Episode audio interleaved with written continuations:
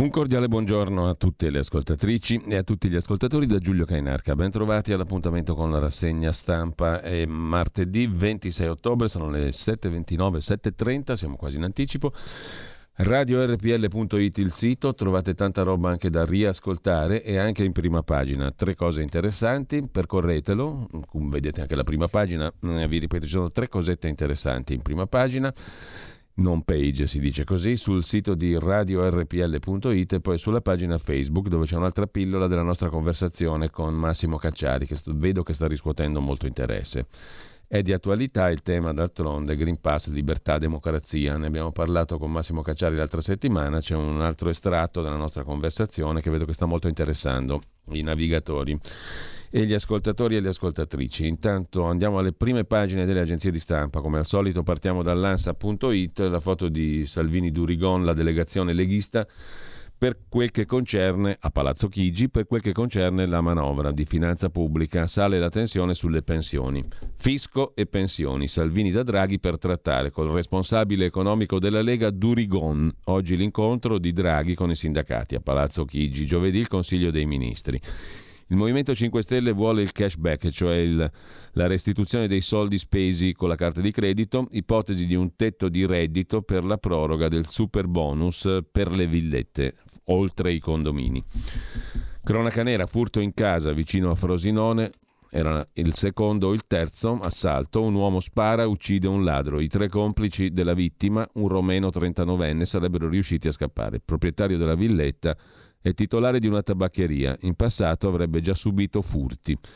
Terzo titolo, l'assoluzione dell'ex infermiera in Emilia-Romagna a Lugo non poteva che andare così, dice Daniela Poggiali. Il fatto non sussiste dopo un tot di carcere, doppia assoluzione per l'ex infermiera imputata per l'omicidio di pazienti all'ospedale di Lugo, Ravenna.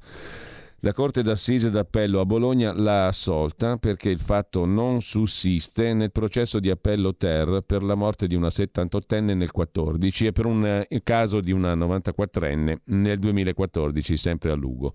Nel primo caso si partiva da un ergastolo, due volte riformato da assoluzioni in appello, poi annullate dalla Cassazione.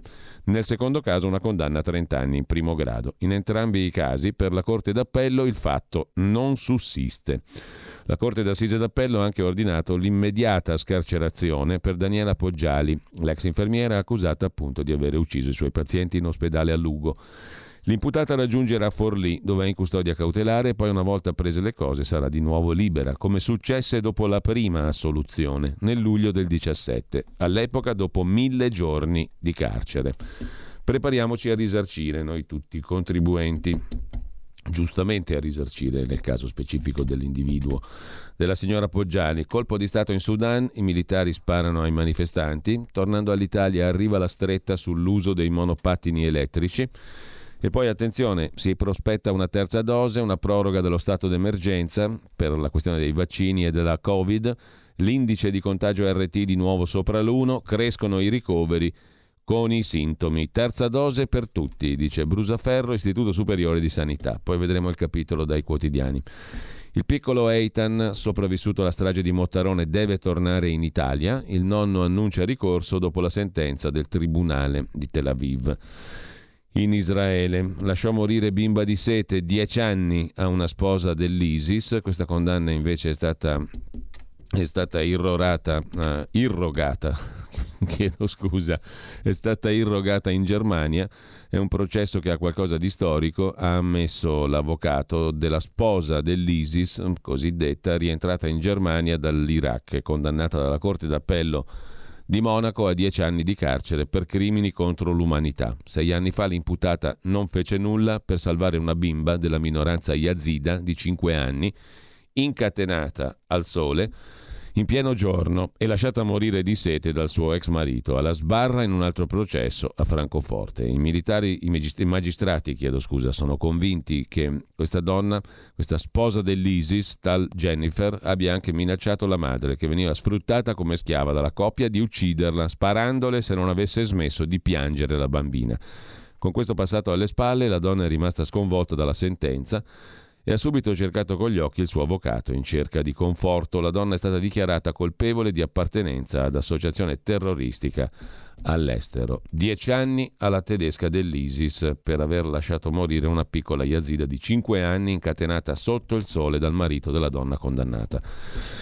Tornando all'Italia, omofobia e disegno di legge Zan si va verso una mediazione. Superare la tagliola di Fratelli d'Italia e Lega, dice lo stesso Zan. Ostellari Lega riconvoca la capigruppo, il segretario del PD Enrico Letta aveva aperto una trattativa per alcune modifiche da lui definite non sostanziali al testo. Vedremo anche questo. Infine allerta in Sicilia e Calabria, trovato il corpo di un disperso per il maltempo e il nubifragio e ancora la Cina vaccina i bambini.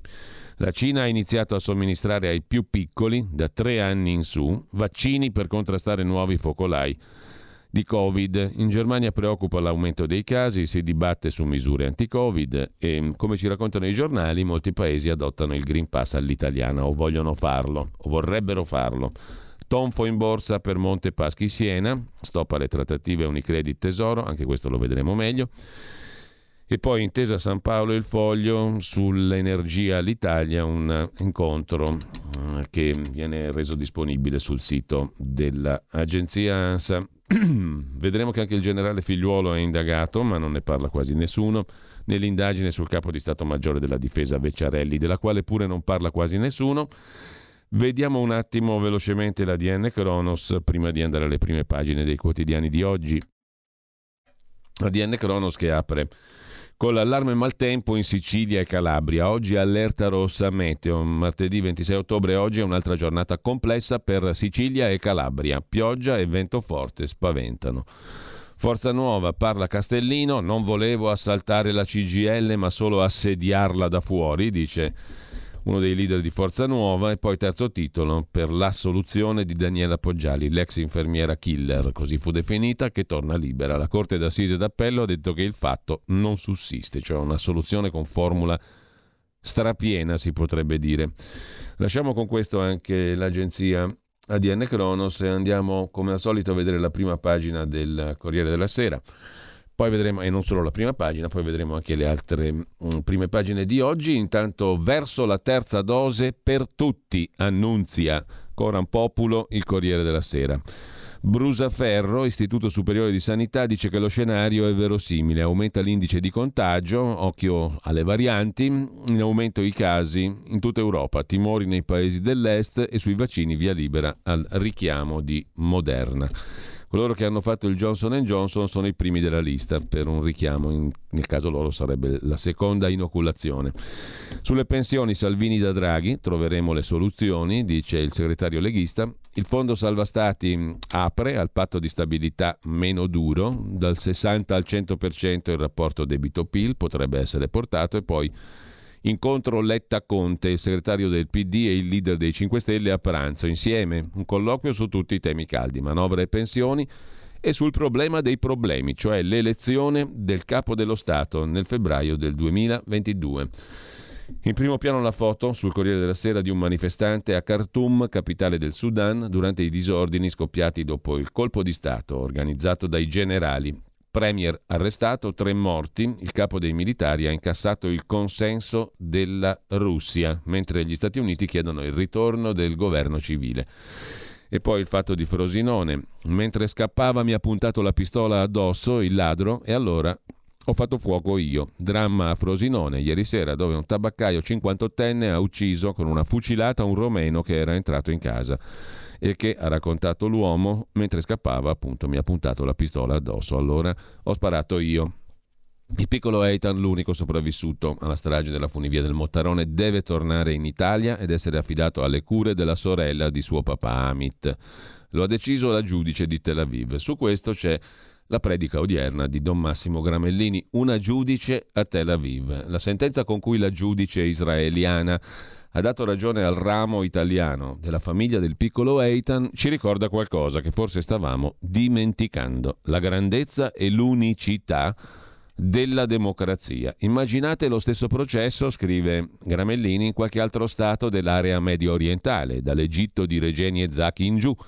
Per tacere di quelli più a est, che fanno battere il cuore ai sovranisti nostrani. Un nonno che avesse preteso la custodia del nipote, brandendo i totem del nazionalismo e della religione, avrebbe vinto a mani basse. Forse la controparte non sarebbe neanche stata ammessa in tribunale. Comunque la si pensi, valgono per Israele le parole con cui Churchill definiva la democrazia, il peggior sistema che esista, esclusi tutti gli altri, scrive Don Massimo Gramellini in prima pagina nella sua rubrica Il caffè. Mentre eh, sempre dal Corriere della Sera andiamo a vedere le prime pagine, i primi piani, i temi del giorno, poi vediamo le altre prime pagine di oggi. Abbiamo già detto dunque che la terza dose di vaccino sarà probabilmente per tutti, è uno scenario verosimile, dice Silvio Brusaferro, Istituto Superiore di Sanità. Intanto via libera dell'Agenzia Europea del Farmaco al richiamo col vaccino Moderna a partire dai 18 anni. Terza dose per tutti. E ancora Antonella Viola, 52enne immunologa mm, televisivamente molto nota, dopo quanto tempo l'efficacia diminuisce, a chi va fatto prima il potenziamento del vaccino, in Italia i numeri sono in lieve aumento, il tasso di positività è tornato sopra l'1%, chi ha fatto il monodose Johnson Johnson sarà richiamato prima dei sei mesi parla anche un primario di cardiochirurgia. Sorpresa, due iniezioni a gennaio e otto mesi dopo Covid. Infezioni in crescita tra medici e infermieri. Sono il 3,6%, dice il dottor Paolo Centofanti, medico a Torino. Non l'ho trasmesso alla mia famiglia, sono tutte protette. Però, sorpresa, in aumento il contagio tra medici e infermieri. Contagi in crescita in tutta Europa. Momento critico, scrive il Corriere della Sera pochi vaccinati nei paesi dell'est, in ripresa i contagi negli Stati Uniti, l'esempio positivo di Israele che ha già fatto la terza dose. Bisogna fare la terza dose, è la morale della favola. In piazza, mentre era in malattia, il portuale leader no pass con il Covid. Questo signore si chiama Fabio Tulac, ex pugile, protestava a Trieste nei giorni scorsi, contagiato l'ex consigliere di Forza Nuova, Tujak, gli idranti della polizia non mi hanno fatto bene, cioè mi hanno contagiato con l'idrante. Sembra dire il soggetto in questione. Le visite fiscali. Sono stato in piazza negli orari in cui non avevo l'obbligo di stare a casa per le visite fiscali. E ha letto col Covid Fabio Tujak, l'ex campione di pugilato, ex consigliere comunale, prima Lega, poi Forza Nuova, che da lavoratore portuale ha partecipato alla protesta No Green Pass a Trieste. Lo ha comunicato sul, so, sul proprio profilo Facebook. Ha 38 di febbre, spossatezza, bronchi infiammati, ma il virus sostiene di non averlo preso tra la folla di manifestanti, quasi tutti senza mascherina, irrispettosi del distanziamento, spesso abbracciati, oppure in sessione di meditazione e preghiera. Tanto che Trieste è balzata al primo posto per incidenza di contagi nell'ultima settimana. No, il Covid, dice Tujak, l'ho preso a causa del freddo dopo gli ettolitri d'acqua degli idranti della polizia che ci sono arrivati addosso lunedì scorso durante lo sgombero del porto. Sfido chiunque a non prendere qualcosa con questa temperatura d'ottobre. Sempre dal Corriere della Sera andiamo rapidi. Sulla manovra economica Draghi incontra Salvini, super ecobonus, tetto legato al reddito per le villette, poi la Lega propone in pensione a 63 anni anziché a 64 di quota 102. Vertice coi sindacati, c'è anche chi dice si farà qualcosina per tre anni, poi si torna alla Fornero. Si vedrà. Intanto il patto di stabilità prevede, mm, si può, si può modificare il patto di stabilità europeo. A parlarne è l'economista Klaus Regling che mm, è il direttore generale del meccanismo europeo di stabilità, il MES o ESM che dir si voglia, creato per concedere risorse ai paesi in difficoltà. Però bisogna modificare i trattati, si vedrà, roba lunga. Tra Letta e Conte un summit a tavola, vogliono trovare un'intesa anche sul Quirinale. E poi riparte il disegno di legge Zan, difficile trattativa, Lega e Fratelli d'Italia, chiede lo stesso deputato del PD Zan prima ritirino la tagliola, domani il testo in Senato, il nodo è quello dell'identità di genere, anche questo lo vedremo più dettagliatamente in un altro articolo. Intanto sul Corriere della Sera c'è anche la questione del centrodestra, la linea sia moderata, chiedono i ministri di Forza Italia. Berlusconi li chiama per un vertice. Giovedì summit con Berlusconi e Salvini, scrive il Corriere della Sera. Quanti voti mancano a Berlusconi per diventare possibilmente, probabilmente, forse Presidente della Repubblica? 54. Il serbatoio a cui pescare è il gruppo misto, il misto al Senato e alla Camera. Così sul Corriere della Sera per la politica interna poi c'è una curiosità, un deputato e finanziere, un principe brasiliano dietro il social di Trump che si chiama come il quotidiano di Belpietro, La Verità, The Truth. Ha già raccolto 293 milioni di dollari per il debutto di Truth. Luis Philippe d'Orléans Braganza, 52 anni, è direttore finanziario della Digital World Acquisition Corporation e sarebbe lui l'uomo dietro al social di Trump. Truth significa verità, è il nome del nuovo social network sul quale punta Donald Trump. Dovrebbe debuttare prima del voto di midterm a novembre. Ospiterà video on demand e programmi di intrattenimento. Un principe brasiliano e un oscuro finanziere con base a Miami stanno preparando il ritorno social di Donald Trump. Il principe brasiliano è Philippe Louis d'Orléans Braganza, 52 anni, lontano discendente dell'ultimo imperatore del Brasile. Titolo aristocratico, cattolico conservatore, vagheggia uno Stato monarchico, considera Trump un sovrano ingiustamente detronizzato. È stato eletto deputato nel Partito Social Liberal, è direttore finanziario della Digital World Acquisition Corporation una scatola vuota costituita per raccogliere risorse sui mercati finanziari. E qui entra in scena l'altro soggetto, Patrick Orlando, ex trader della Deutsche Bank, specializzato in derivati. Si è messo in proprio, ha fondato Benessere Capital e un'altra impresa per il commercio dello zucchero. La sua vocazione è la finanza speculativa. Da un ufficetto di Miami guida Digital World. Orlando è anche amministratore della Yun Hong International, una scatola cinese registrata nel paradiso fiscale delle Cayman. Sono questi due gli artefici del ritorno social. Di Donald Trump, dalla pagina degli esteri ancora, il calciatore David Beckham, 46 anni, ex calciatore, oggi imprenditore dirigente sportivo, patrimonio da 430 milioni di euro, eh, diventerà il testimonial, l'ambasciatore del Qatar. Coro di critiche per lui, si è venduto l'anima. L'ingaggio 18 milioni all'anno fino al 2030. Amnesty e attivisti gay gli chiedono di informarsi meglio. Beckham ha accettato di diventare il volto dei prossimi mondiali di calcio in Qatar nel 22. Avrebbe firmato un contratto di 10 anni per fare da ambasciatore dell'Emirato, che è notoriamente un modello di democrazia nel mondo e di diritti umani rispettati e tutto il resto. Mentre eh, sempre dal Corriere della Sera cosa c'è ancora da segnalare? Eh, direi nient'altro se non la pagina economica, ma ci arriviamo dopo, sulla borsa che punisce la rottura a sorpresa Unicredit eh, Monte Paschi Siena. I titoli vanno giù. Andiamo a vedere adesso le altre prime pagine. Rapidamente Repubblica mette in apertura, chiedo scusa, l'ultimatum a Draghi. Il povero Draghi è assediato. Repubblica si, di, si eccelle tra i preconi della stampa italiana. I preconi sono, sono tanti, sono non pochi, però un precone di primo piano non, si, non manca mai su Repubblica. Anzi, ci sono più preconi anche sullo stesso quotidiano.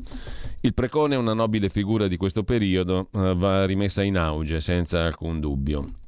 Ultimatum a Draghi dunque sulla riforma delle pensioni, sindacati pronti allo sciopero, oggi tavolo con il governo a Palazzo Chigi.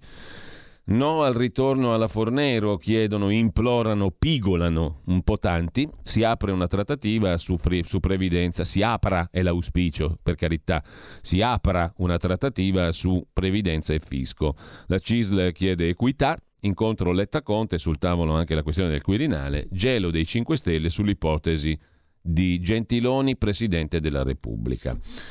E subito i richiami Johnson Johnson, si va verso la terza dose però per tutti gli under 60, cioè per tutti quanti.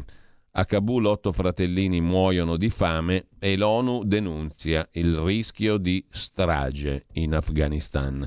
Mentre Facebook scivola sull'incitamento all'odio, profitto a scapito della sicurezza. È una delle ultime gravissime accuse a Facebook, piombato nella sua più pesante crisi di credibilità dopo Cambridge analitica, scrive Antonello Guerrera da Londra. Lasciamo poi la Repubblica con l'Agenzia Spaziale Italiana che ha candidato l'astronauta italiano dell'Agenzia Europea Roberto Vittori per una nuova missione sulla Stazione Spaziale Internazionale, l'ISS. L'ASI candida Vittori a un poker spaziale da record. Da Repubblica passiamo però alla stampa di Torino. la stampa, chiedo scusa, mm, speriamo che non sia Covid, La stampa apre la sua prima pagina con le pensioni. I sindacati alzano il muro.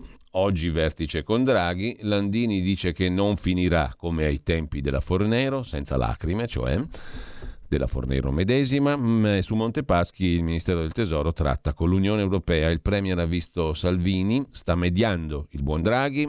Pranzo, ieri c'era Dagospia che usciva con questo titolo, Draghi si è rotto i coglioni non ne può più di questi qua, di questi politicanti da strappazzo. Pranzo Letta Conte, intesa sulla manovra, ma sull'alleanza bisogna accelerare tra Letta e Conte. Infermiera assolta dopo sette anni da killer, la Corte d'Assise d'Appello di Bologna ha assolto Daniela Poggiali, il fatto non sussiste. Commenta l'avvocato Anna Maria Bernardini De Pace sulla stampa, è una storia processuale inquietante per chiunque creda ancora, troviamolo, eh, alla giustizia italiana. Svolta a Torino, lo russo, il sindaco PD sceglie una giunta rosa, anche questo lo vediamo più in dettaglio dopo. La città rinasce con la cultura, scrive Ilaria Bonacossa, con la cultura non si mangia, avrebbe detto, ma lui lo ha sempre negato, un illustre ministro dell'economia di centrodestra, dal nome di Giulio Tremonti. Brucia il Sudan in mano ai generali e poi famiglia afghana ridotta alla fame, bimba venduta per 500 dollari. È venuta al mondo da pochi mesi, la sua vita vale 500 dollari. Nell'Afghanistan dei talebani, quel mucchio d'ossa che respira in una casa di Herat, papà e mamma l'hanno venduta a degli uomini che pagano bene per tenersela. Letizia Tortello racconta questa storia. E a chiudere la prima pagina, un argomento del quale parleremo oggi con il professor Ugo Volli, affrontato anche da Mattia Feltri nel suo Buongiorno. Cattivi pensieri è il titolo del pezzo di oggi. Con una magnifica doppietta, sabato e lunedì, il quotidiano Il Foglio ha proposto due lunghi articoli di Barry Weiss, ha lasciato il New York Times perché dice che ormai è diretto da Twitter, e di Anne Applebaum, scrittrice e giornalista premio Pulitzer. L'una e l'altra raccontano l'America di oggi e La lettera scarlatta, ricordate il romanzo di Nathaniel Hawthorne, dove si marchiava con la A la adultera, marchiare le persone, metterle alla gogna, stigmatizzarle socialmente, la lettera scarlatta applicata a chiunque sia giudicato colpevole di cattivi pensieri, non corretti dal punto di vista sessuale, politico, eccetera, e di gender. Uno per tutti, il professore che osò tradurre like in cinese e ne uscì una parola dal suono troppo simile alla N-word, alla parola con la N nigger, che non si può più scrivere, nemmeno per citarla, dunque abbiate pietà di me. Ebbene, il professore è stato licenziato per negligenza. Non ha controllato che tradurre like in cinese ne esce una parola simile a negro, nigger. Il professore è stato licenziato. Ho letto il pezzo di Barry Weiss, che appunto si è licenziato dal New York Times, nelle ore in cui Alessandro Barbero era sotto processo pubblico per avere detto che le donne non hanno successo in certi campi, forse perché strutturalmente diverse dagli uomini. Ormai lo abbiamo capito, Barbero ha impulsi suicidi, infatti è stato condannato per sessismo con feroce e unanime ansia purificatrice. Ma davvero qualcuno crede che Barbero consideri le donne inferiori? Davvero non ci si ravvisa una spaventosa e catartica lapidazione? L'unica differenza con l'America, mi ha detto un amico, è che qui non chiedono ancora il licenziamento del mostro. Tempo poche ore e il salto è stato compiuto. Michele Anzaldi, deputato di Italia Viva, ha suggerito alla, alla RAI di liberarsi dell'indegno storico Barbero adesso e per sempre. Il reato di cattivo pensiero da pagare col licenziamento arriva dal Parlamento e non dai pericolosi fascisti, cioè dal tempio della libertà di opinione, di ogni opinione, non solo quelle maggioritarie su Twitter. Si salvi chi può. Di questo, di questa gogna neopuritana, parleremo con il professor Ugo Volli dalle 9.30 alle 10.30 circa di stamani. Lasciamo la stampa e finalmente andiamo alla Pravda.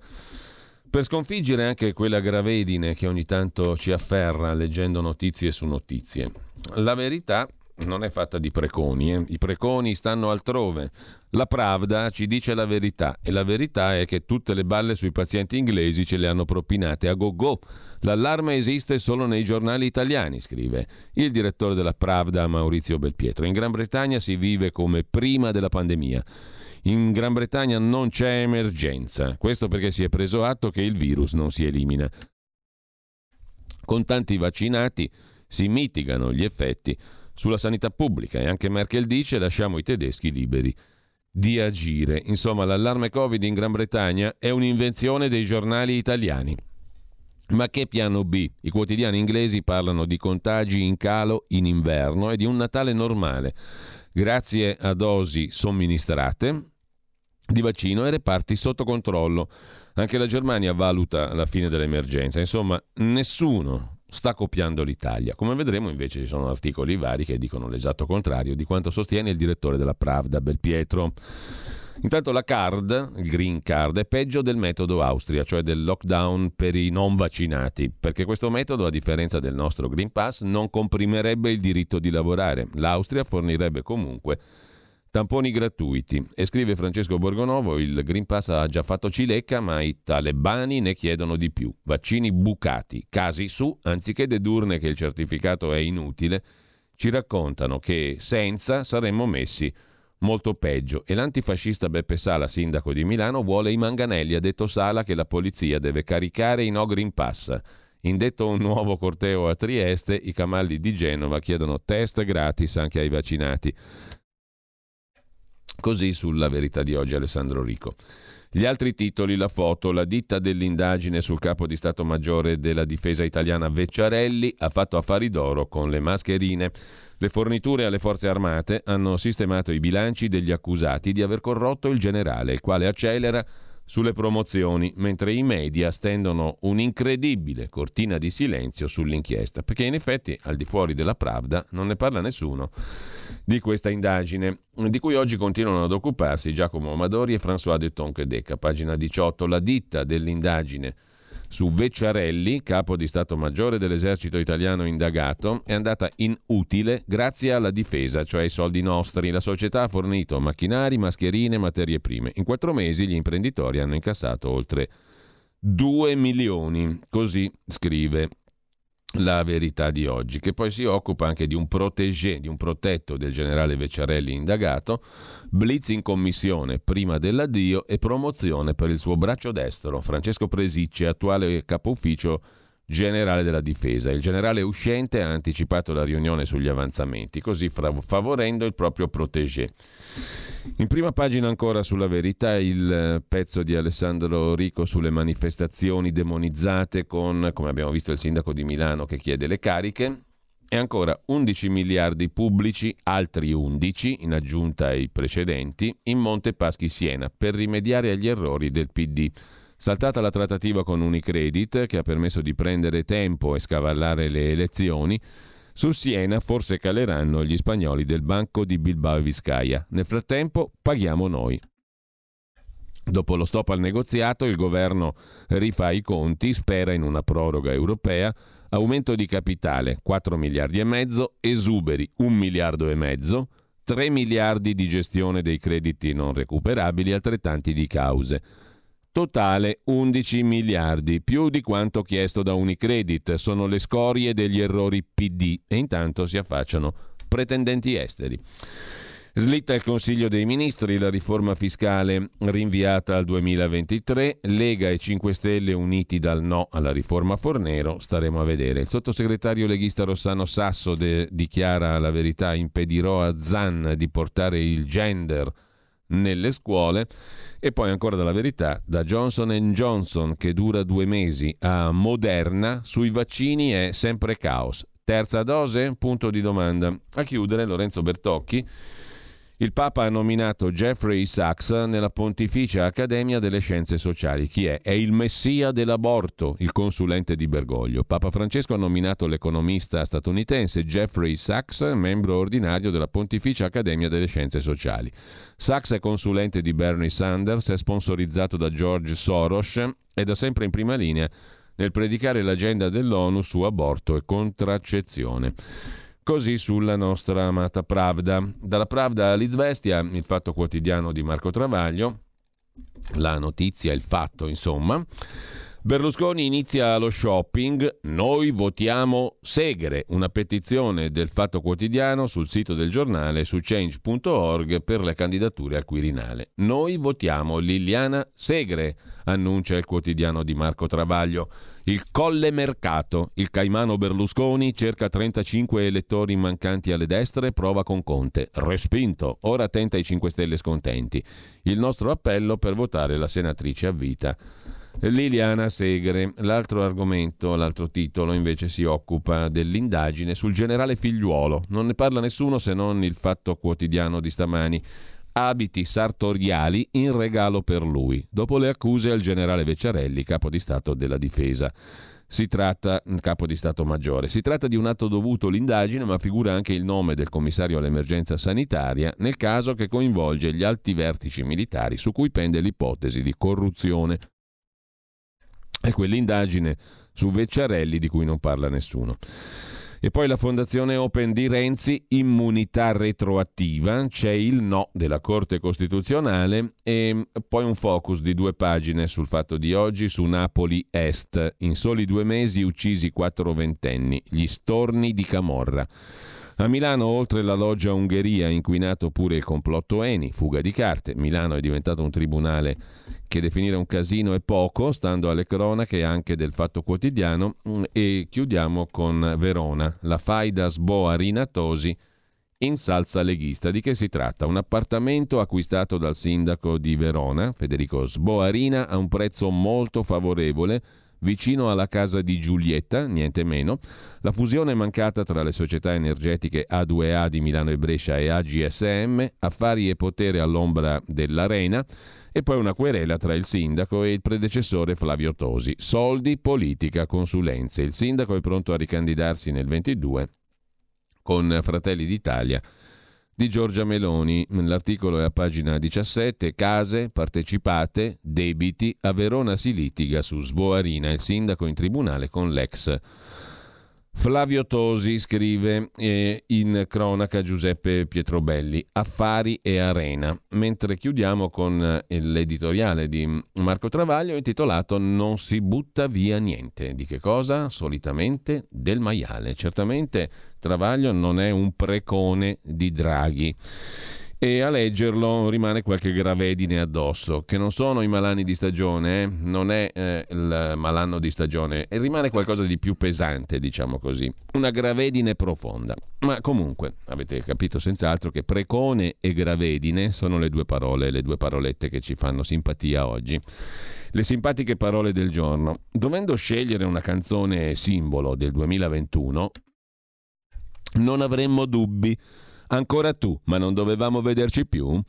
Per il proverbio del maiale non si butta via niente e per l'odore simbolo del 2021 un misto tra due fragranze che iniziano per M, la seconda delle quali è muffa, la prima naturalmente Marsiglia, sapone di Marsiglia.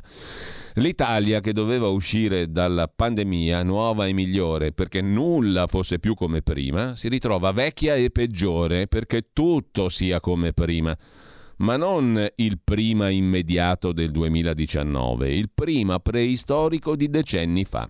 Il Presidente del Consiglio è un banchiere scoperto dalla destra della democrazia cristiana nel 1983. L'unico candidato ufficiale al Quirinale è un vecchio puttaniere pregiudicato, finanziatore della mafia che infesta l'Italia dagli anni 70. Repubblica apre con un'intervista al ministro Brunetta che negli anni Ottanta consigliava Craxi su come sfondare le casse dello Stato e ora illustra un progetto appassionante, almeno per i nostalgici degli anni 50, il centrismo. Nelle piazze torna, dopo mezzo secolo, in forma farsesca, la strategia della tensione e gli opposti estremismi le elezioni comunali si giocano sulla rappante contrapposizione degli anni venti del secolo scorso, fascisti e antifascisti. Il governo riesuma da Lavello la riforma Fornero, datata 2011, bocciata dagli italiani in tutte le elezioni degli ultimi dieci anni. E già che c'è, riciccia pure la Fornero in persona, in veste di consulente. La ministra Lamorgese, con uno dei suoi proverbiali moti ondulatori, arruola Bobo Maroni, che guidava il Viminale nel 94, per combattere l'illegalità nel mondo del lavoro. Lo stesso che nel 2010 annunciò querela a Saviano a nome della Lombardia perché osava ipotizzare la mafia al nord. Il noto rottamatore di Rignano, che nel 2013 scalò il PD col chiodo alla Fonzi per rinnovare la politica, cena in Sicilia con Miccichè, che insieme al retrostante dell'Utri sogna un grande centro con Cuffaro e altri teneri virgulti. Il ministro ossimoro della transizione ecologica Cingolani e quello dello sviluppo Giorgetti resuscitano il nucleare. Il capo dei vescovi benedice in Draghi l'uomo della provvidenza, come già Pio XI con Mussolini. Alla RAI il neo amministratore Tanghero Fuortes impone l'obbligo del lei in attesa del voi. Sorgi, sulla stampa, invoca un governo militare se Dio non voglia cadesse l'attuale. Mieli, sul Corriere della Sera, butta lì un altro ballon de sé. E se decidessimo di non votare mai più? E Repubblica, quella di sinistra, titola Pensioni, Lega verso il sì, ma c'è lo scoglio dei sindacati. Aboliamo pure quelli? Però il Premier tira dritto, come la buonanima. Mancano solo i telefoni a gettone e il borsello a tracolla. I seggi sono vuoti, ma in compenso la fiera dell'antiquariato è sold out. E adesso, da buoni preconi, quali siamo, qui tutti,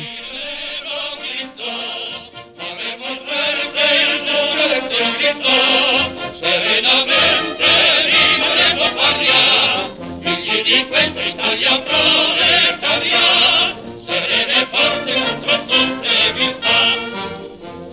già che la Lega delle Nazioni vuol regalarci le sanzioni, già che la Lega contro noi sostina, sopporteremo con disciplina, cantando allegramente una canzone. Noi tireremo diritto l'amor di patria non fu mai delitto, se il fante in guerra va senza paura, chi resta a casa stringa la cintura, anche il digiuno in questo caso è salutar. Durissima vigilia per i ghiottoni, saranno certo le sanzioni, le pance tonde più non le vedremo, ma noi frugali non moriremo per questa dieta di frugalità. Noi tireremo dritto e poi ci mostreremo il viso afflitto. La carne manca, poco ci rincresce, abbiamo tre mari, abbiamo tanto pesce, che a chi ne vuole lo possiamo regalar. Sono applicate ormai le sanzioni stoffe belletti, non più a vagoni. Ci mostreremo in tutto nazionali, saremo in tutto più naturali, ci mostreremo insomma quel che siamo. Noi tireremo dritto, faremo che il docente è scritto, serenamente rimarremo paria, figli di questa Italia proletaria,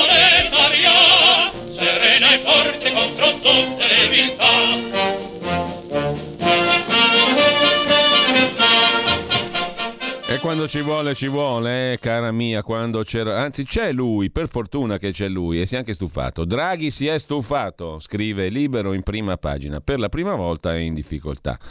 Eh? Siamo preconi abbastanza? Abbiamo cacciato via ogni gravedine, che sia di stagione o che sia più duratura e pesante? Benissimo, di precone in precone andiamo a libero. Draghi si è stufato per la prima volta in difficoltà. Veti incrociati dei partiti sulla manovra, ministri che non fanno il loro dovere, la bomba Montepaschi. Il Premier prova a non farsi trascinare giù perché lui sta sempre su. Vertice sulle pensioni con Salvini e oggi con la CGL. Intanto Letta stoppa il disegno di legge Zan, i gay si rivoltano, scrive Libero, si rimangia la parola, Letta, finto scoop di fanpage, Venditti voleva uccidersi, ma il cantante ha detto stupidaggini. Dopo il Quirinale sarà il Liberi Tutti, prevede il direttore Sallusti, e poi Renato Farina, l'agente Betulla, smog record anche con il lockdown. È segno che non si può fermare lo smog e le politiche ecologiste incidono poco sui gas serra, quindi diesel a manetta. Tutti dicono serve la terza dose, ma Speranza non sa come farla, commenta invece Pietro Senaldi, in prima pagina su Libero. Il ministro è ancora impreparato di fronte al virus. Vittorio Feltri sullo Stato che decide dei tuoi soldi anche da morto. In Inghilterra lasci l'eredità a chi vuoi, la signora che Era proprietaria delle caramelle Fisherman, è morta a 91 anni, ha lasciato l'eredità a chi ha voluto lei, una fondazione. Qua invece puoi solo darla ai parenti, c'è la legittima. Che roba obbrobriosa, scrive Vittorio Feltri, mentre lasciamo libero e andiamo a vedere anche Avvenire, il quotidiano di ispirazione cattolica, apre con il rebus delle pensioni, maggioranza in fibrillazione anche sul disegno di legge Zan, si tentano le mediazioni, e poi il Papa, basta violenze inumane sui migranti, dice Papa Francesco anzi chiede Papa Francesco. Andiamo a vedere anche il tempo di Roma, del quale poi parleremo in dettaglio per un articolo della settimana scorsa che viene ripreso oggi in prima pagina.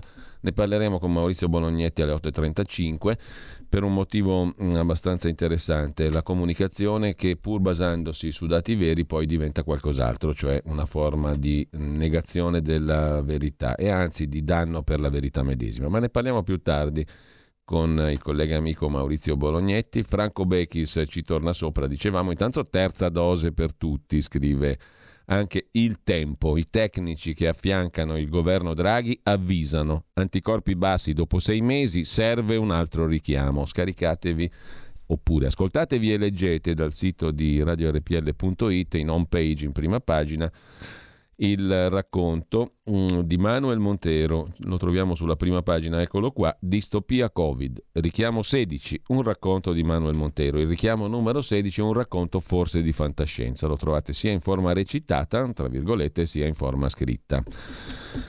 E, um, questo sul sito di radiorpl.it. Invece in prima pagina su Libero, su, eh, chiedo scusa, su Il Tempo appunto, serve il terzo richiamo, ma poi c'è l'articolo di Franco Bechis sui dati dell'Istituto Superiore di Sanità. Sui morti per o con la Covid, con il virus, l'Istituto Superiore di Sanità fa confusione.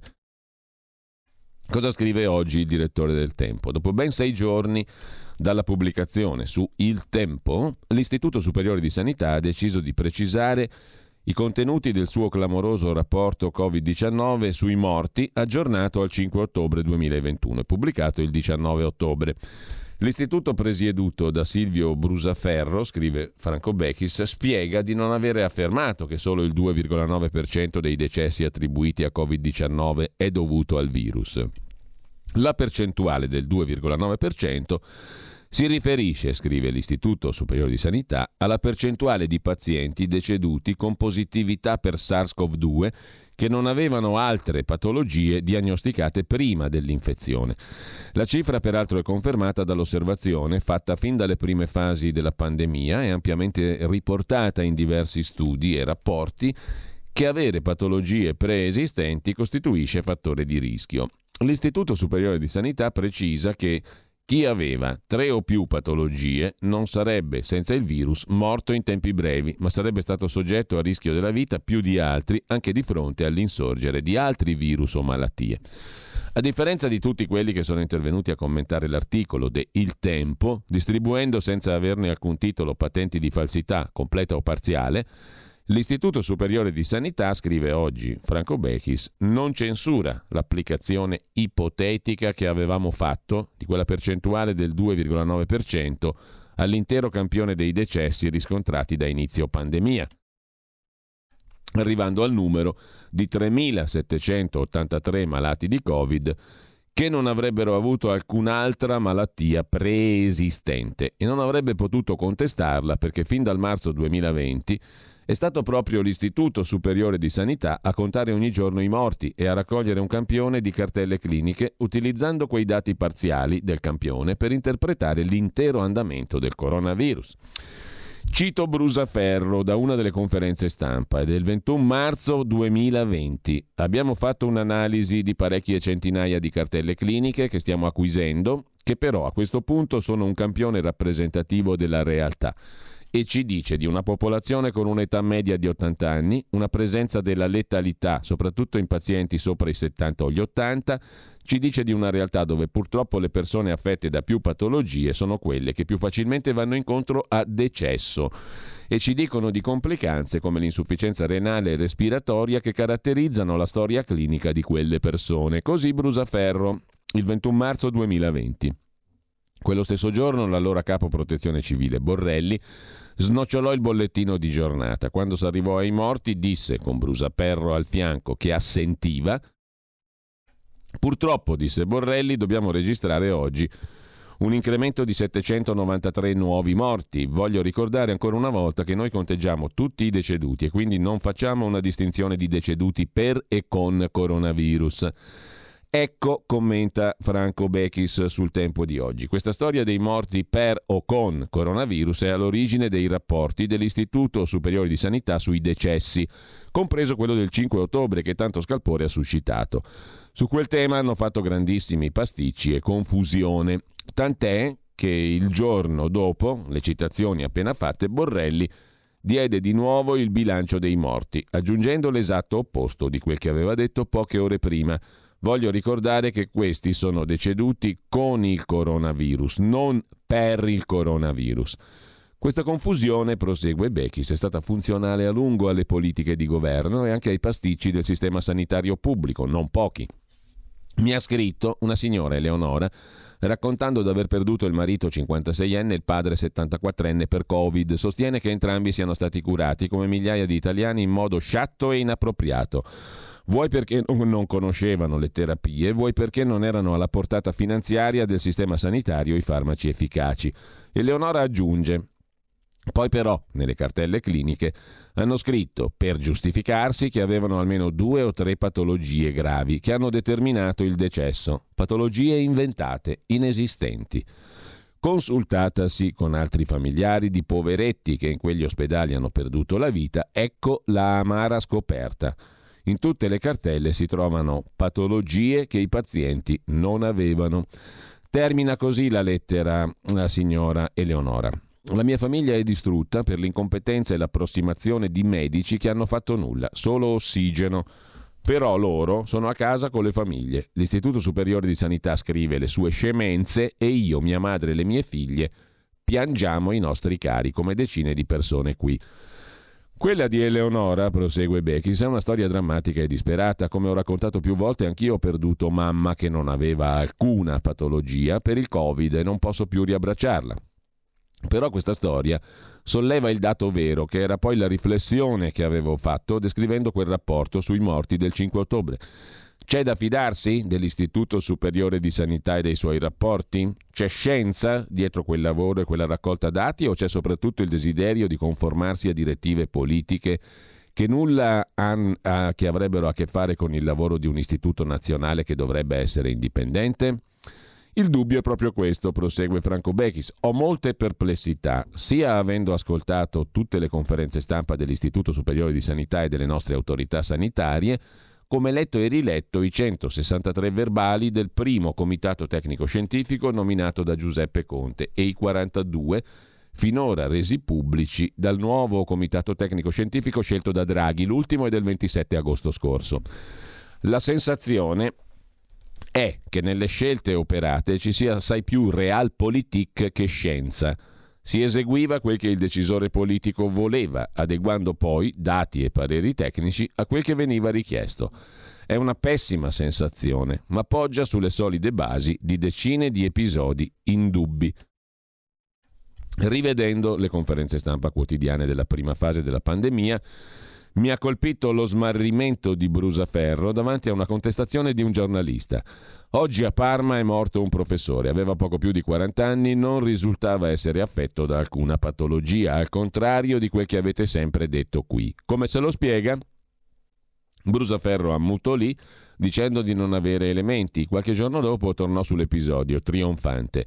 Vi spiego il caso di Parma, perché grazie alla buona volontà dell'ospedale e alla collaborazione della regione abbiamo ricevuto la cartella clinica. Anche lui aveva due gravi patologie preesistenti.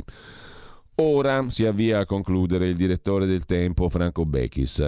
Sarà stato vero, anche se questo fiorire di malanni preesistenti, ignoti a mogli, figlie, madri e padri, è quantomeno dubbio. Ma perché Brusaferro aveva bisogno di dire sempre che chi moriva era affetto da mille altri mali? Per un motivo.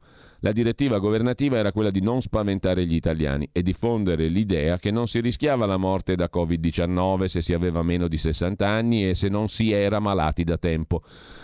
Quindi tutto veniva letto così. E quei rapporti ISIS, scrive il tempo, sarà ISS presumo, Istituto Superiore di Sanità sui decessi, risentivano di questo peccato originale. E l'hanno conservato anche ora, che le direttive governative sono state radicalmente cambiate. Serve che tutti abbiano paura del virus, altrimenti non si corre a vaccinarsi. Oggi l'esigenza sarebbe di, di, di dire che nessuno muore con il coronavirus, ma per coronavirus e che le malattie preesistenti poco cambiano. Ma ormai le cartelle cliniche raccolte, su cui spero vigili con rigore il garante privacy, avevano quei dati che non si possono più cambiare. Magari sono falsi e tendenziosi, ma non c'è dubbio che siano lì. Allora a questo punto uno dice, beh il Covid è potentissimo, distrugge vite a go-go, è l'esatto contrario di quello che si diceva nell'articolo precedente.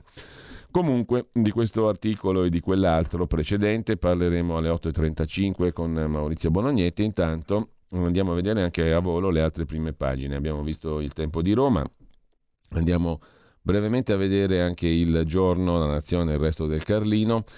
In prima pagina c'è soprattutto con la foto l'infermiera che torna libera, Daniela Poggiali, pazienti morti in, consi- in corsia, la sua accusa è stata assolta per la quarta volta, subito fuori dal carcere. Doveva andare così, dice lei. Intanto è ufficiale, terza dose e di corsa, scrive il quotidiano nazionale, lento aumento di contagi e ricoveri, dopo cinque o sei mesi il vaccino copre molto meno, ecco le fasce d'età potenzialmente già a rischio. Solo 850.000 booster o richiami effettuati, intervista al professor Crisanti, qua bisogna accelerare con la terza dose o sarà una catastrofe. Scoppia la grana Johnson Johnson, l'iniezione unica, non basta. Michele Brambilla, direttore del quotidiano nazionale, si stupisce, ma quanto ci si scalda su sti vaccini? Le tesi bizzarre sono esposte con veemenza. I no Green Pass danno i numeri, l'ultimo è, eccolo qui, 3783. Lo si è visto su decine di cartelli, lo si legge sui siti di quelli che non si fanno infinocchiare dal potere. 3783. Sono, secondo i No Green Pass, i veri morti di Covid in Italia da inizio epidemia. Tutto sto casino per 3783 morti in due anni. Come è stata calcolata la cifra? Semplice. Il 19 ottobre l'Istituto Superiore di Sanità pubblica un rapporto nel quale si dice che in totale l'epidemia aveva provocato al 5 ottobre 130.468 morti. Nel rapporto era scritto che era stato esaminato un campione di 7.900 morti per vedere quante e quali patologie erano presenti oltre a Covid. Di questi 7.910, 230 erano i morti senza altre patologie un numero che corrisponde al 2,9% di 7.910 morti. I Novax hanno esteso il calcolo al totale, il 2,9% di 130.000 morti è 3.783, ma è una stima totalmente infondata perché le altre patologie presenti nel 97% dei morti sono problemi cardiovascolari, pressione alta, diabete, tumori, ischemie, insomma tutte cose frequenti nella popolazione anziana e i morti Covid hanno un'età media di 80 anni. È evidente a chiunque che senza un'infezione da Covid queste patologie non sarebbero state sufficienti a provocare la morte. Altri numeri fanno poi capire quanto sia sbagliato il ragionamento dei no Green Pass. Nei primi sei mesi del 21 in Italia ci sono stati 20.000, no, 29.000 morti in più rispetto ai primi semestri degli anni 15-19 e l'intero 2020 ha registrato 100.000 morti in più rispetto agli anni precedenti. Ma tra il popolo Novax e No Green Pass c'è qualcuno che crede anche in altri numeri, ad esempio 7 miliardi e 850 milioni.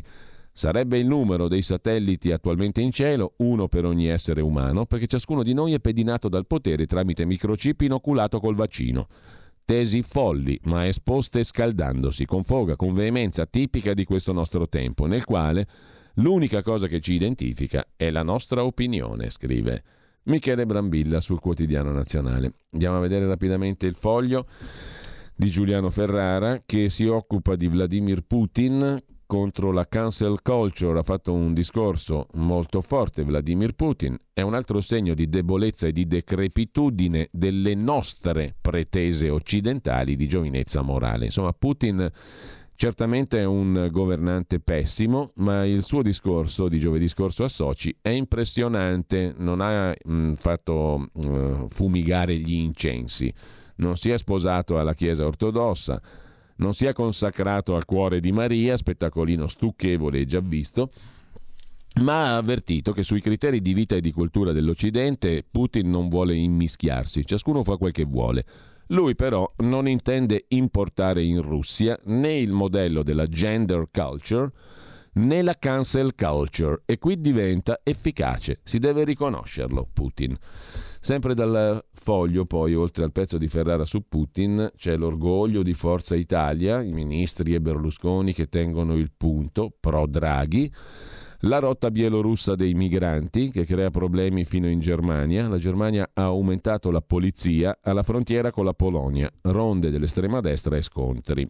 E poi ancora Facebook, i Facebook Papers sono un leak, una rivelazione a gocce inedita per tre ragioni diverse. Poi c'è la premeditazione di Zuckerberg, in 17 anni di vita Facebook ha affrontato campagne comunicative ostili, inchieste parlamentari, ma per la prima volta deve affrontare tutto assieme. Un attacco coordinato, dice Facebook, una selezione di milioni di documenti interni che non deve essere utilizzata per trarre conclusioni su di noi, ma le conclusioni vengono tirate. A coordinarle c'è Francis Huygen, ex dipendente di Facebook, molto informata, molto organizzata. È lei la whistleblower, cioè quella che dall'interno rivela delle cose, ma soprattutto la regista di quelli che inizialmente erano i Facebook Files, quando la Hogan si era rivolta soltanto al Wall Street Journal e che ora sono i Facebook Papers, perché la stessa Hogan ha deciso di dare a più testate accesso ai documenti a caccia di quelli che sono da, stati definiti gli avanzi dei file del Wall Street Journal. Insomma, Facebook Papers, un leak inedito per diverse ragioni e potenzialmente preoccupante per, per Zuckerberg. In primo piano ancora sul eh, foglio, poi cosa c'è da segnalare? Di Maio, lei è bravo, così lo stesso Di Maio ha svelato nel suo libro autobiografico i complimenti ricevuti da Berlusconi nel 2019.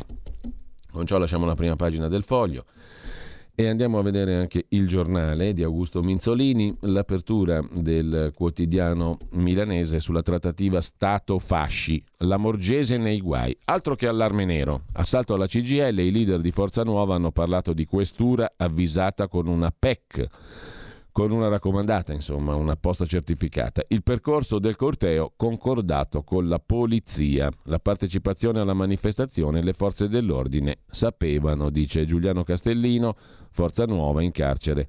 Appoggio reale da due settimane. Per l'ex NAR Luigi Aronica l'avvio del corteo era stato concordato con la polizia. Ci hanno guidato loro.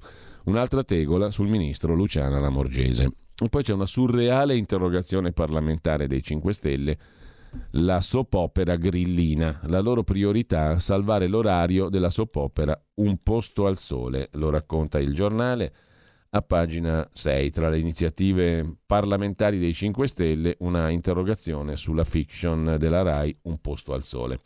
In primo piano ancora sul giornale la pillola che cura il Covid, arriva in Italia a Natale. L'Agenzia Europea del Farmaco, EMA, ha iniziato la revisione dell'antivirale Molnupiravir, sviluppato da Merck Sharp e Dome, per uso orale. La sua autorizzazione condizionata, cioè non d'emergenza, sarà probabilmente il regalo di Natale che l'ente regolatorio europeo farà all'Unione Europea per utilizzare il prezioso prodotto nella cura dei malati più fragili direttamente a casa. L'arma vincente di questo farmaco, che a differenza dei monoclonali non subisce gli effetti delle varianti, è la somministrazione in pillole durante i primi giorni in cui si manifestano i sintomi della Covid. La pillola che cura il Covid. Molnupiravir di Merck Sharp e Dome per uso orale. L'EMA la sta per autorizzare, l'Agenzia Europea del Farmaco. Con ciò lasciamo la prima pagina del giornale, c'è anche un articolo, poi lo vediamo meglio, sulla lobby cinese che in Vaticano tifa per Giuseppe Conte. Ne parla il giornale a pagina 7, ma questo lo vediamo più in dettaglio dopo. Intanto, mh, per completare il giro, andiamo a vedere anche il mattino di Napoli, quotidiano napoletano, che mette in prima pagina, oltre al tema delle pensioni al dialogo fra Draghi e Salvini, ma si tornerà alla Fornero, uscite graduali per tre anni sarebbe il piano Draghi, poi le norme in vigore fino al 2018, cioè tireremo dritto anche per le pensioni, adesso non esageriamo con le canzoncelle preconiche, diciamo così, i preconi si sprecano eh, e le gravedini pure, purtroppamente. Comunque mh, mm, eh, ci sono anche i verbali dell'imprenditore Zoccola a Salerno. Comanda il cerchio magico, ovviamente quello di De Luca, il presidente della campagna. Cerchio magico, una definizione che Vittorio Zoccola, uno dei principali indagati nell'inchiesta del comune di, sul comune di Salerno, usa quando parla del sistema Salerno. Lui di cose ne ha dette molte negli ultimi giorni in due interrogatori che il mattino ha visionato. Finito in carcere per aver gestito il sistema delle cooperative, soldi, assunzioni e voti, Vittorio Zoccola chiama in causa amministratori e politici fino a questo momento estranei alle indagini, citando anche il governatore De Luca e i suoi figli Piero e Roberto De Luca e altri esponenti del mondo politico cittadino, persone, si badi, che non risultano indagate e che avranno modo di replicare ai veleni del manager e dimostrare la correttezza della propria condotta. Così sul mattino di Napoli. E chiudiamo con un'altra notizia, carabinieri, furto in caserma, a Napoli spariti 2 milioni, sospettato un brigadiere in pensione. Il futuro appartiene a chi fa squadra. Le radio italiane si uniscono per giocare la partita da protagoniste. Nasce l'app Radio Player Italia. 140 stazioni in una sola rete. Scegli la tua preferita e ascolta il suono perfetto del digitale. Gratis, senza registrazione, senza interruzioni, compatibile con tutti i device. Le notizie, la compagnia, la musica scelta da chi la ama, la conosce e la vive. Scarica Radio Player Italia. Il futuro batte con la radio nel cuore. Anche RPL è disponibile su Radio Player Italia.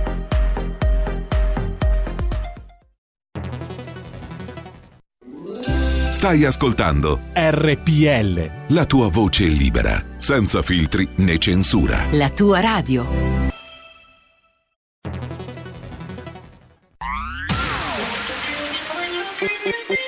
Un suono così non l'hai mai sentito, baby. Da Plus molto più di quello che credevi. Programmi, musica, multimedialità. Da Plus suono nuovo di alta qualità. Digital Radio.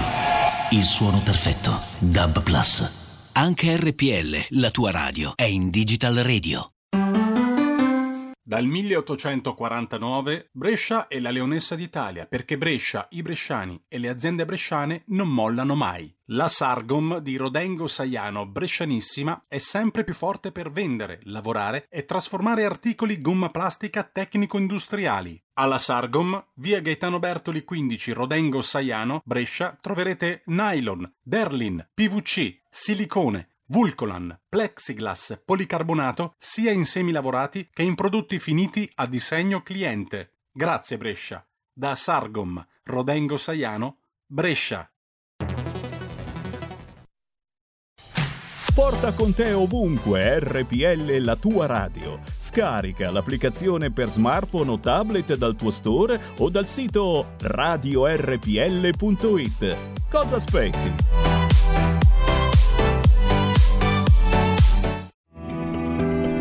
Il meteo.it presenta le previsioni del giorno. Un vortice ciclonico determina ancora condizioni di forte maltempo su buona parte del nostro paese, clima ventoso. Al mattino precipitazioni anche temporalesche al nord-est, specie settori orientali e al centro-sud, mentre andrà meglio al nord-ovest e sulla Sardegna dove ci saranno diversi spazi soleggiati. Nel pomeriggio ancora piogge sulle coste di Veneto e Romagna, nonché sui settori centrali adriatici, sul Lazio e su gran parte del sud. Andrà meglio sui restanti settori con a sprazzi di sole. Le previsioni del meteo.it tornano più tardi. Un saluto saluto da Andrea Garbinato. Avete ascoltato le previsioni del giorno.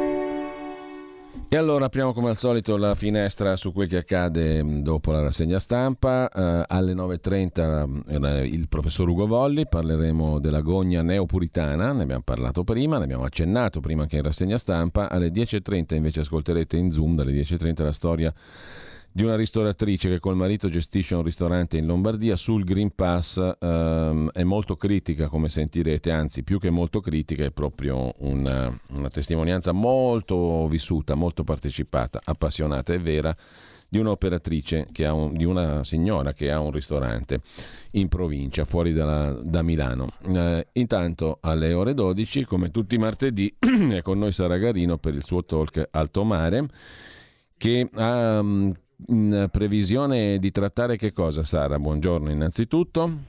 Buongiorno Giulio buongiorno a tutto il pubblico.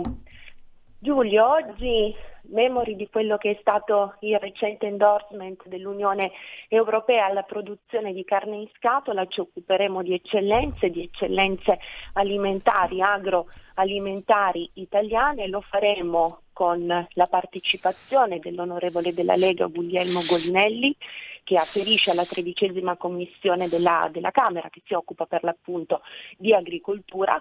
Ne parleremo anche con il responsabile nazionale di filiera della, della Coldiretti, Alessandro Apolito, con un excursus iniziale tagliente come al solito del direttore editoriale di Libero Vittorio Feltri. Ciò che ci vogliamo chiedere è che cosa sia l'Europa in primis, questa sarebbe una domanda, è una domanda decisamente più lata con risposte decisamente sfaccettate dal punto di vista politico ed economico, ma soprattutto in maniera un po' provocatoria. L'Europa è ciò che mangia, perché se mangia la carne eh, sintetica, naturalmente la cosa non, non ci piace. Bene, eh, ringrazio Sara Garino, grazie Sara, eh, era, c'è appuntamento alle 12, era un po' che non sentivamo Vittorio Feltri, ci mancava, ci mancava molto, purtroppo non ha goduto fino in fondo perché il suo partito non ha superato la Lega, lui ha detto che avrebbe goduto al massimo solo in quel caso, gli è andata male, ha preso 2800 voti di preferenza però eh, niente male, di 2800 personaggi ai quali poi ha dichiarato subito dopo che tanto lui in consiglio comunale se ne fotte e non ci va mi sembra bello e interessante. Intanto però abbiamo un altro appuntamento di giornata eh, con Alessandra Mori e con la sua pop economia che poi si scompone nella seconda parte della trasmissione alle 17, dalle 17 alle 17.30 in un nuovo appuntamento, Rumore. Alessandra, siamo di corsa in mattinata, però questa puntata è particolarmente interessante. Beh, io direi che tutte le puntate sono già andate in onda, sono molto interessanti, anche l'ultima nella quale hai intervistato un insegnante molto... Eh, innovativo mh, mm, e che ha vinto il premio, un premio come miglior insegnante al mondo, il Global Teacher Award se non ricordo male, e che ha parlato dei suoi metodi. La seconda parte della trasmissione, che era nata come Pop Economia, si occupa appunto anche di altri temi, di fare rumore, di cose che fanno rumore. Intanto Alessandra, buongiorno dovrebbe essere in collegamento direttore, buongiorno ecco. a te allora, e a tutti voi che ci ascoltate. Dici in sintesi, perché siamo già in ritardo, di che cosa si occupa oggi la tua Pop Economia dalle 16.30 alle 17.30 di questo pomeriggio. Velocissima, oggi Pop Economia Rumore ha una puntata molto ricca e partiamo subito alle 16.35 con il governatore del Veneto Luca Zaia. Eh, parleremo di Green Pass e lavoro, sì. di possibilità dei tamponi fai da te come paventato dallo stesso Zaia giorni fa e dell'avvicinarsi, speriamo, della possibile fine dello stato di emergenza e come ripartire a livello economico. Sul finire del primo tempo abbiamo il collegamento con il professor Marcello Gualtieri, docente del lavoro e macroeconomia all'Università di Torino che come ogni settimana, come ormai consuetudine, si collegherà con noi per darci la notizia di economia della settimana in diretta dall'Università di Torino. E poi, come dicevi tu, eh, direttore, alle 17 spazio al rumore, questa nuova diciamo, rubrica, sempre all'interno di Top Economia, che si occupa di fatti, notizie, personaggi, storie italiane che fanno rumore. Oggi il rumore lo facciamo con Mario Urzi, un ristoratore catanese che urla noi siamo in ginocchio anche grazie ai furbetti del reddito di cittadinanza, ma non voglio dirvi di più perché è una storia davvero clamorosa che ci racconterà l'imprenditore e il ristoratore oggi. E poi per chiudere arte a rumore, quella sana dose di arte e di bellezza della quale ormai non ci priviamo sì, un... più, con Nicoletta Orlandi Posti, storica dell'arte e giornalista, che oggi ci farà scoprire un artista molto discusso, dirompente, eh, che si chiama Jeff Koons e che ha una retrospettiva a Palazzo Strozzi a Firenze. Allora, um, molti, molti, ospiti a partire da Luca Zaia eh, e grazie Alessandra, un'altra puntata molto ricca e interessante della tua pop grazie economia a te, rumore. A tutti voi, buon lavoro, buona giornata. Alle 16.30, dalle 16.30 alle 17.30 con Alessandra Mori in conduzione. Intanto io do il benvenuto a Maurizio Bonognetti eh, che, come dicevo nella prima parte della rassegna stampa, ci aiuterà ad approfondire una vicenda della quale pure abbiamo parlato sulla scorta di un articolo di stamattina su Il Tempo di Roma eh, che ha a che fare con i numeri forniti dall'Istituto Superiore di Sanità a partire dall'inizio di questa pandemia, cioè da più di un anno e passa fa, un anno e mezzo fa. Intanto buongiorno e eh, un saluto a Maurizio Bolognetti che dovrebbe essere in collegamento con noi. Ciao Maurizio. Buongiorno a te Giulio, grazie e buongiorno agli ascoltatori di RPL. Ti, ascoltavo con attenzione, ho seguito la rassegna stampa. Allora, avrai sentito anche l'articolo odierno di Franco Becchis sul tempo di Roma. Mm. Tu hai scritto, eh hai scritto, chiaramente, senza giri di parole, che il tempo ha provato a silurare mesi di lavoro finalizzati da parte tua, eh, con credo nessun altro, nel panorama mm, informativo nostro, nostrano, eh, a far riflettere su alcuni dati dell'Istituto Superiore di Sanità. Perché il tempo eh, ha silurato mesi di lavoro? Insomma, l'abbiamo un po' capito anche dall'editoriale, a dire il vero, del quotidiano nazionale, no? quello di Michele Brambilla, dove dice, beh, insomma, questi dati li hanno presi i Novax sono dati stupidi sono dati idioti, eh. sono dati che servono a gettare fango su chi dice che, eh, che, che vuole eh, approfondire, no? che vuole dare i numeri eh, veri. Perché? Eh, Ce lo spieghi?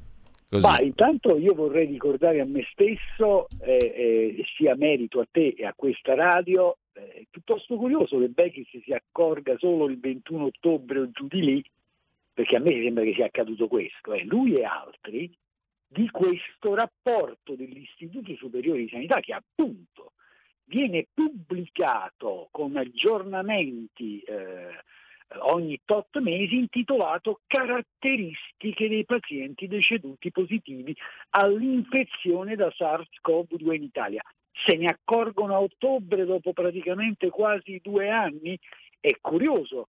Io da questa radio, dalla, dalle frequenze di RPL, grazie a te e con te, credo di aver a più riprese, già a partire dall'anno scorso, se la memoria non mi inganna, posto la questione dei dati che emergevano da questo rapporto. Ricordo anche di aver addirittura presentato un esposto alla Procura della Repubblica di Potenza e alla Procura della Repubblica di Lago Negro in cui citavo questo rapporto di cui abbiamo l'ultima versione in data 5 ottobre pubblicato il 22. Però, caro Bechis, cari tutti, intanto quando io, eh, svolgendo anche un lavoro giornalistico, sia pure in questo momento, sai, come sai, sono stato congelato praticamente, messo nell'impossibilità di non nuocere se non attraverso queste frequenze.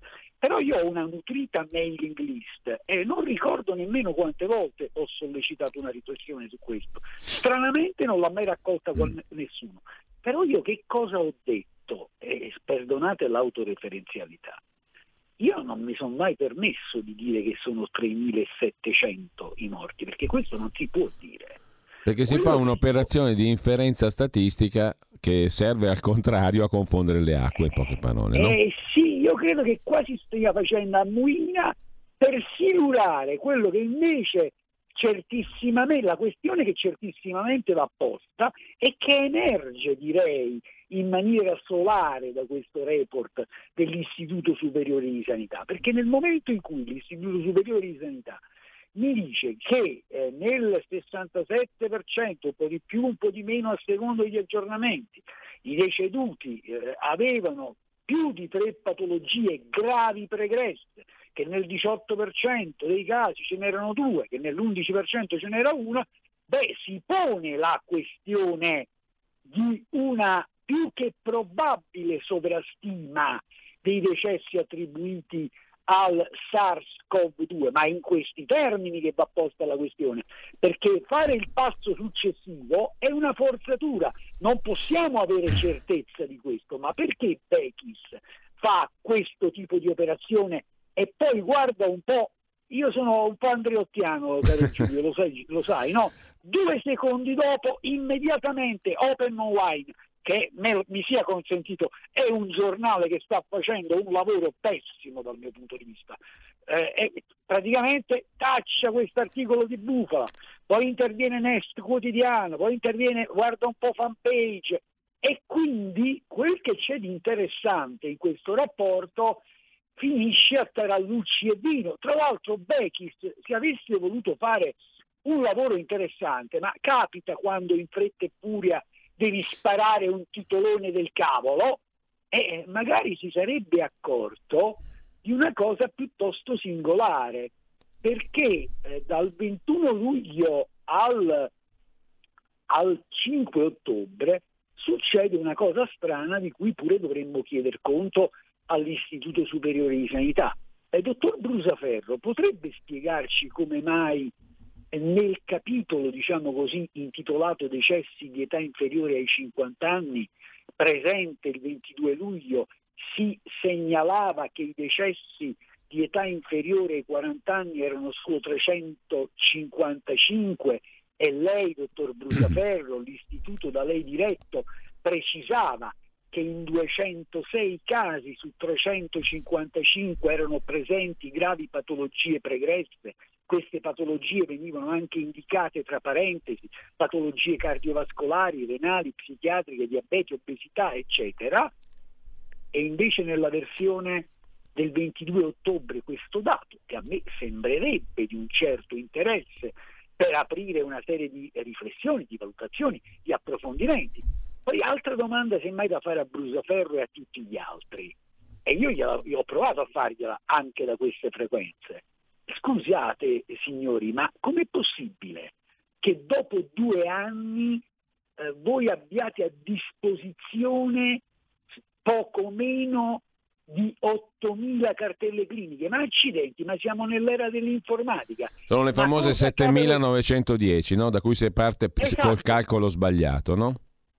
Allora, sì, appunto, se su 7900 dove sono? Che ci vuole eh. recuperarle eh, eh, infatti, ma allora adesso ti chiedo conto appunto anche di questo, perché anche questo tu era un, un punto che avevi già eh, messo in luce, no? una questione che avevi già messo in luce. Oggi nell'editoriale che abbiamo appena letto in rassegna stampa, Bechis eh, introduce questo argomento delle cartelle cliniche che sarebbero false sostanzialmente, questo è il messaggio, no? sarebbero state falsate addirittura, addirittura falsate. In questo caso falsate dicendo guardate, guarda, eh. guardate che quelli sono morti perché avevano 2, 3, 4, 5 patologie diverse. E questa era la tesi Beh, politica vabbè, che bisognava sostenere all'inizio. Adesso invece converrebbe dire che si muore per Covid, non col Covid, e quindi muore gente che ha sì, magari Vabbè. due o tre patologie, però le patologie Io... non contano. Allora, senti, sì. com'è che la valuti tu sta storia? Come si fa a ragionare se uno entra in questo campo minato dove alla fine non è vero più niente, no? No, ma appunto io sono uno che invece è abituato a eh, scavare, a tentare di acquisire poi su quei documenti faccio delle valutazioni, faccio delle domande, magari sollevo dei dubbi. Francamente questa operazione di Bechis appunto è piuttosto singolare, ma davvero sono buono se dico singolare, caro Bechis, eh, fatti un favore, consulta i dati Eurostat, perché qui, qui semmai ci sarebbe anche da aprire una riflessione si dice spesso che eh, eh, la eh, vita si è allungata, la vita media di uomini e donne, ed è così. Però c'è un altro dato che viene sottolineato per esempio nel 2019 dall'Eurostat, perché eh, qualità, lunghezza della vita non necessariamente fa rima con qualità, ed è il dato che fa riferimento agli anni in buona salute, toccate tutti ferro ovviamente, speriamo di arrivare a 100 anni tutti belli, lucidi, pimpanti e in grado di fare 5 km di corso ogni giorno. Però la media UE dell'Unione Europea degli anni in buona salute per gli uomini è di 64,2, caro Bekis. La media degli anni in buona salute per le donne, caro Bekis, è di 65,1. Per quanto riguarda l'Italia, la media degli anni che possiamo aspettarci, speriamo, nel Padre Eterno per chi ci crede, in qualche altra entità per chi non ci crede, eh, è 68,1 per gli uomini e 68,6 per le donne. Insomma, purtroppo con l'avanzare dell'età, caro Bechis, eh, ogni tanto uno soffre di qualche acciacco. C'è eh, ci sono quelli a cui va meglio e ci sono quelli a cui va peggio. Quindi io direi che l'elemento delle patologie pregresse, opportunamente segnalato dall'Istituto Superiore di Sanità, laddove tu hai fatto ottimamente sentire quel file che ho ritirato fuori eh, da eh, archivi polverosi, e cioè Palù, l'abbiamo sentito la settimana scorsa con te, grazie, in cui Palù era il 14 ottobre del 2020 e praticamente se uno lo ascolta con attenzione va su questa scia. Quel che è certo è che c'è da porre la domanda quanti, e poi il 15 aprile, anche questo sarà sfuggito a Bechis, perché quando hai fretta di fare ammuina, perché questa non è informazione, questa è ammuina fatta a beneficio di non si sa cosa e di non si sa chi. Si è distratto Bechis, io ce l'ho ben presente, porta a porta, 15 aprile, negli studi Vespa, c'era anche Matteo Salvini, c'era il direttore, eh, il presidente dell'Istat Blangiardo, a un certo punto la discussione cade proprio su questo tema, 15 aprile 2021, caro Bechis, potevi farci un articolo, che peccato, sei distratto. E che cosa dice Blangiardo? Beh sì, forse in questo caso correttamente il decesso doveva essere attribuito a una patologia tumorale, perché tra le patolo- gravi patologie pregresse indicate con chiarezza in questo report dell'Istituto Superiore di Sanità ci sono anche patologie tumorali. Allora il punto, la questione andava posta, in, e io così l'ho posta dal primo momento, in questi termini.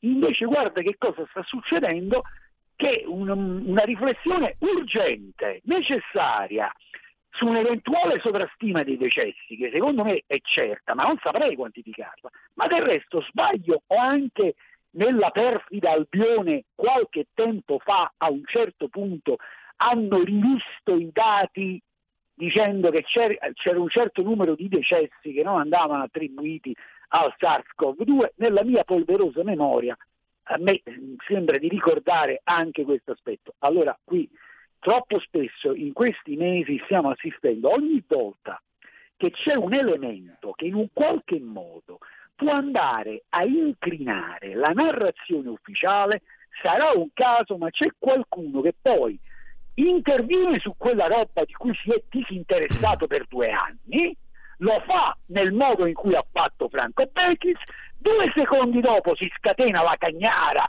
del tagli alla bufala, tagli alla stronzata, che serve ovviamente a fare cosa? A rendere poi poco credibile anche il tentativo serio di ragionare con serietà su certe cose. Quindi Maurizio, con serietà oggi cosa possiamo dire dal tuo punto di vista? Che viva la rassegna stampa di Giulio Cainarca, lunga vita a te, lunga vita alla stampa clandestina di RPL e incrociamo le dita perché c'è davvero una brutta aria perché io ho sentito che Brusaferro sta preparando i mandati di cattura ma pure il Presidente della Repubblica.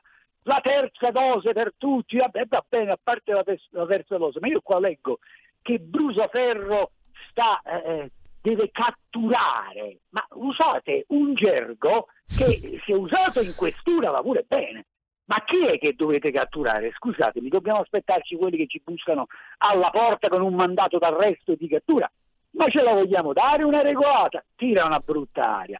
Ma tu hai detto, c'è stato un passaggio della tua rassegna stampa in cui hai opportunamente sottolineato, leggendo alcuni articoli, adesso non ricordo di quale giornale, che non, le cose non stanno esattamente come ce le raccontano l'Italia, esempio, faro nel mondo, speriamo di no, perché se il faro è questo, io insisto, noi ehm, non, non, suoni forzatura. Una volta abbiamo esportato il fascismo, adesso che cosa vogliamo esportare? Che cosa? Perché a me sembra che questa gestione, eh, come la stiamo osservando, dell'emergenza sanitaria, che è di tutta evidenza emergenza democratica, è piuttosto preoccupante e inquietante.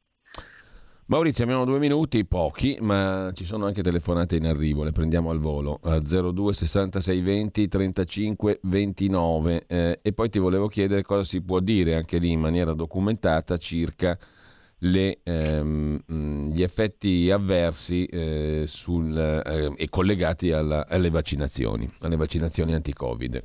Anche, quelli, anche lì si parla di numeri, oggettivamente. Sono numeri che sono ad alto tasso di polemica. Cosa si può dire dal tuo punto di vista, dal punto di vista di chi ha cercato di farsi un'opinione basata sui fatti, come hai ben spiegato prima? Intanto però c'è una telefonata, una o due non lo so, eh, la sentiamo subito. Pronto? Pronto? Buongiorno. Buondì. Prego. Sono Mario da Padova. Velocissimamente perché c'è poco tempo. Allora, eh, i numeri che sono stati dati finora dal signor Maurizio sono incontrovertibili, cioè sono chiari.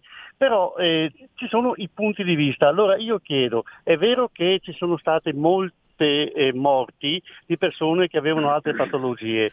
Allora si può considerare questa cosa qui come eh, è un esempio eh, banale, ma tanto per capirci di, di, di, di, come la pensi in questa maniera, per, per questa cosa.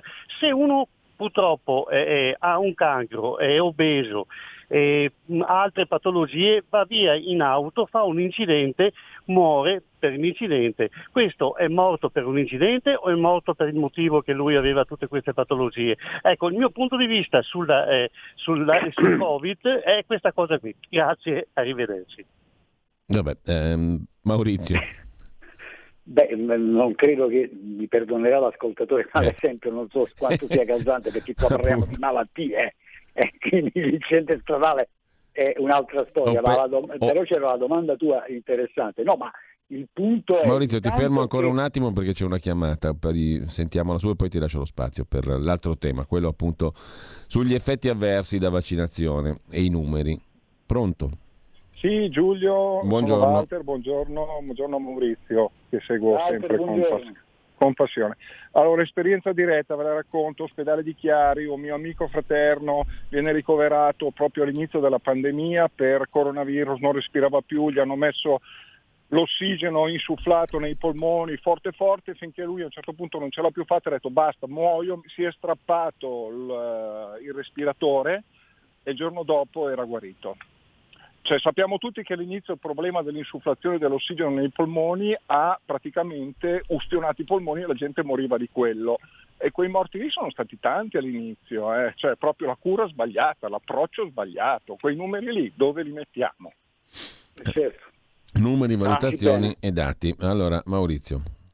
Beh, intanto appunto ricordiamo che c'è sempre una domanda a cui non hanno ancora risposto rispetto a quello che vi ha detto il Guido Rasi, il mi correggo, era il 10 maggio 2021 rispetto all'ultima volta che ci siamo collegati, avevo detto 2020, ma i numeri, intanto c'è da prendere atto che, ed è gravissimo che questo sia avvenuto rispetto alla tipologia di vaccini che io definisco non vaccini, ma lasciamo stare, non è stata attuata una farmacovigilanza attiva, una vaccinovigilanza attiva, è in atto una vaccinovigilanza passiva. Però anche con una vaccinovigilanza passiva ci sono dei dati, eh, poi, poi bisognerà vedere se cercheranno, se non cercheranno, però le segnalazioni giunte all'EMA, all'Agenzia Europea del Farmaco, la stragrande maggioranza, una, una percentuale molto consistente, attenzione, fatta da personale sanitario relativa agli eventi avversi, anche fatali, beh, eh, ci sono 28.000 decessi potenzialmente collegati, elencati su, sul sito dell'EMA all'inoculazione di questi fieri in Europa, escluso Inghilterra.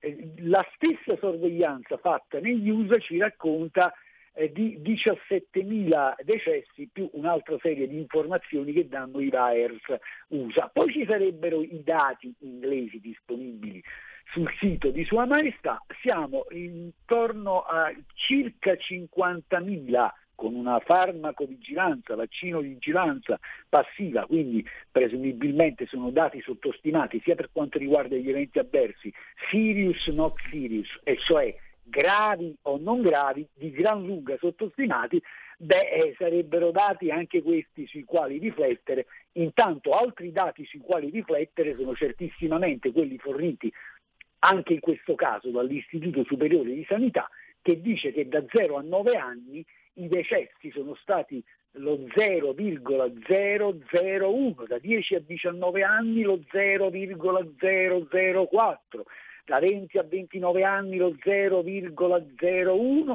eh, da 30 a 39 anni lo 0,05 e, e così via. E anche a proposito dei mandati di cattura di Brusaferro, ma voi siete sempre sicuri di voler inoculare questi sieri anche agli, agli under 18 e addirittura agli under 12?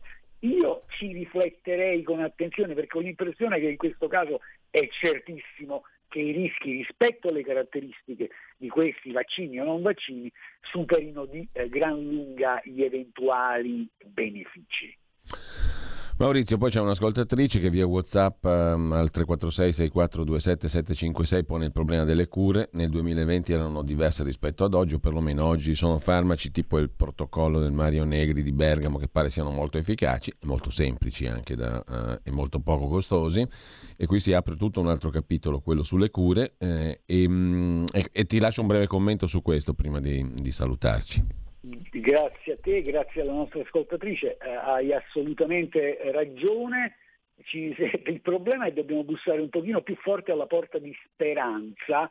Vaccini, vaccini, vaccini, pure ci sarebbero delle strade da eh, percorrere, ahimè abbiamo utilizzato per la vigile attesa il paracetamolo con i risultati che questo ha prodotto, lo dice Guido Rasi a maggio 2021, troppi morti, abbiamo sbagliato la standardizzazione delle cure. Certo Rasi lo dice e nel momento in cui lo dice viene inghiottito chissà perché dal silenzio e parliamo del principale collaboratore del generale Figliuolo, nonché due volte direttore esecutivo dell'EMA.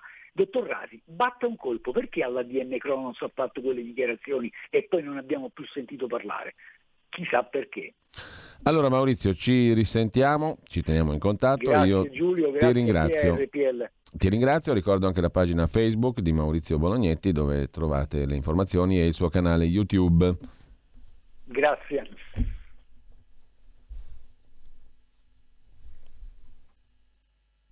Era il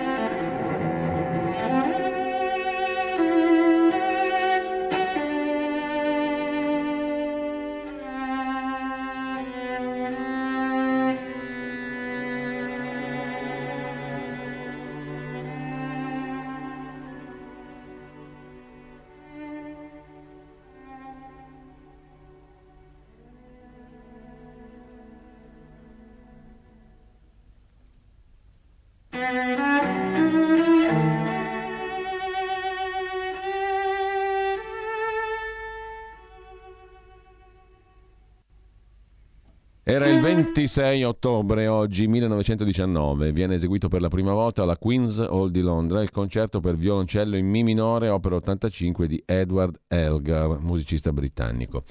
Peraltro, eh, il 26 ottobre del 1927, qualche anno dopo, viene eseguita per la prima volta anche Creole Love Song di Duke Ellington. Ne sentiamo un pezzettino pure. E poi rendiamo omaggio perché oggi il 26 ottobre è il giorno di Domenico Scarlatti che nasce a Napoli nel 1685, uno dei grandissimi nomi della musica italiana e mondiale. Comunque, eh, Duke Ellington, Creole Love Song, 26 ottobre 1927, la prima esecuzione.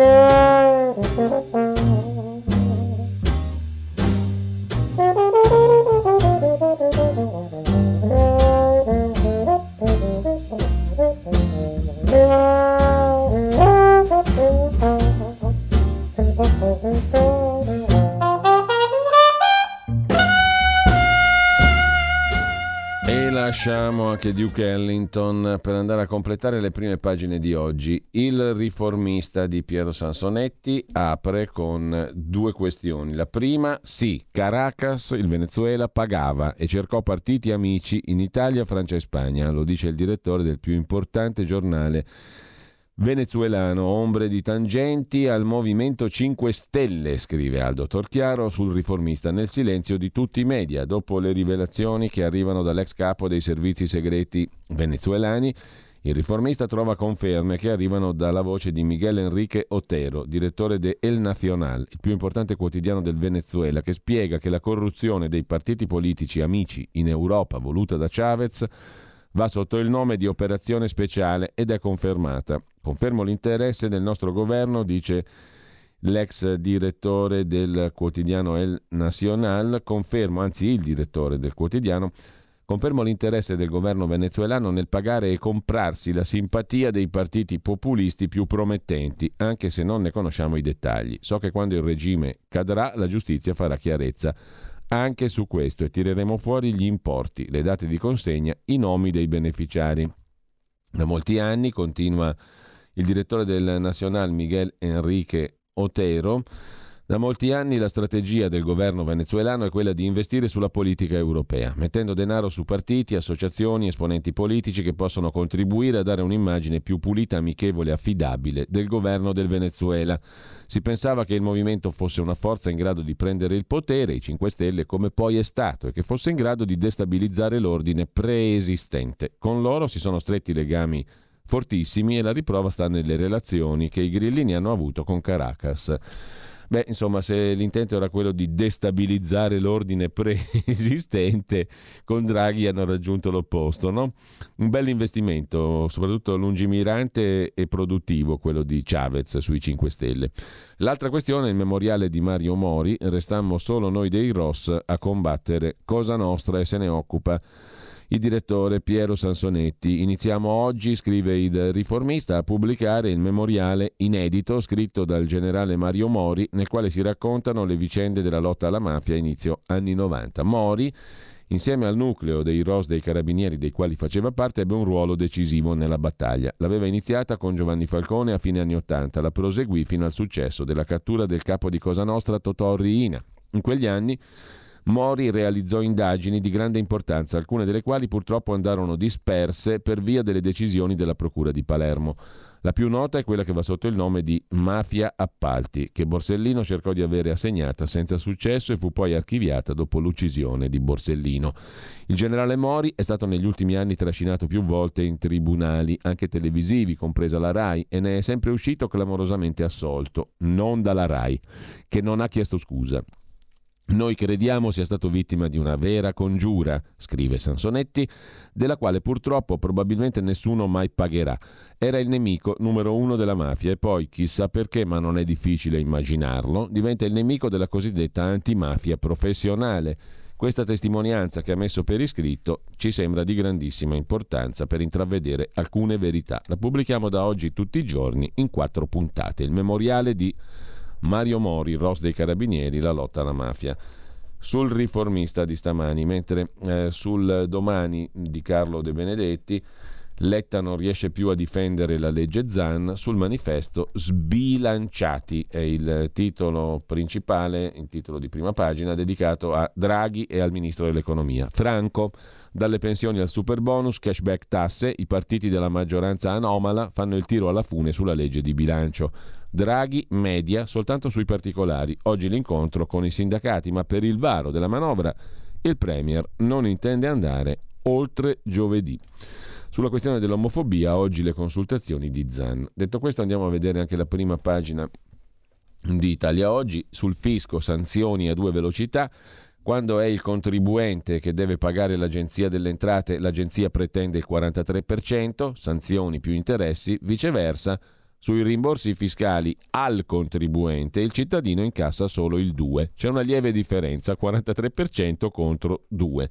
Quando si tratta di applicare interessi e sanzioni, fisco e cittadini sono su due pianeti diversi. Il fisco incassa qualcosa come il 43%, a titolo di percentuali sull'imposta non versata, mentre al cittadino spetta non più del 2% quando è il fisco a dover pagare per esempio i rimborsi ritardati. La riscossione dunque attualmente penalizza fortemente il contribuente, il cittadino e favorisce al massimo l'amministrazione.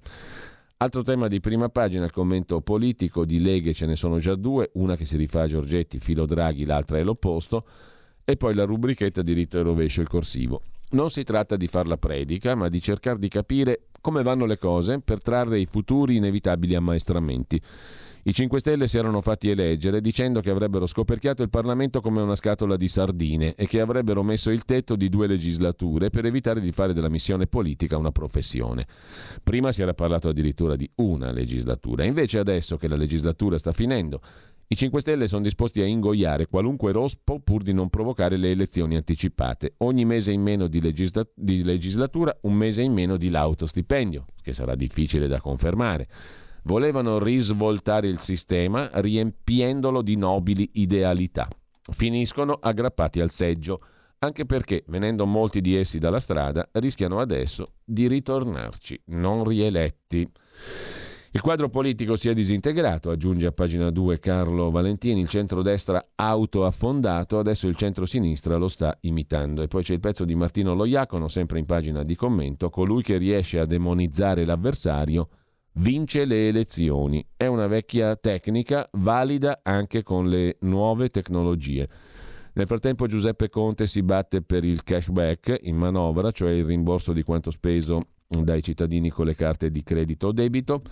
Domenico Cacopardo riflette sulla legge elettorale, proporzionale contro l'astensionismo, con questo è più facile proporre una lista sceglibile, il proporzionale che non fa governare nessuno, il Cavaliere è uno solo al comando, scrive Cesare Maffi. E poi c'è la rubrica Torre di controllo di Tino Oldani. Dopo la sconfitta della CDU in Germania e l'addio alla Merkel, Macron lavora a una nuova maggioranza nel Parlamento dell'Unione Europea, con nuovi alleati sostanzialmente. Forza Italia dimagrita ma determinante, è il partito più draghiano della maggioranza, scrive Riccardo Mazzoni. Berlusconi non è più egemone ma resta un attore essenziale del centrodestra. Sulle due leghe abbiamo già visto il commento anticipato anche in prima pagina.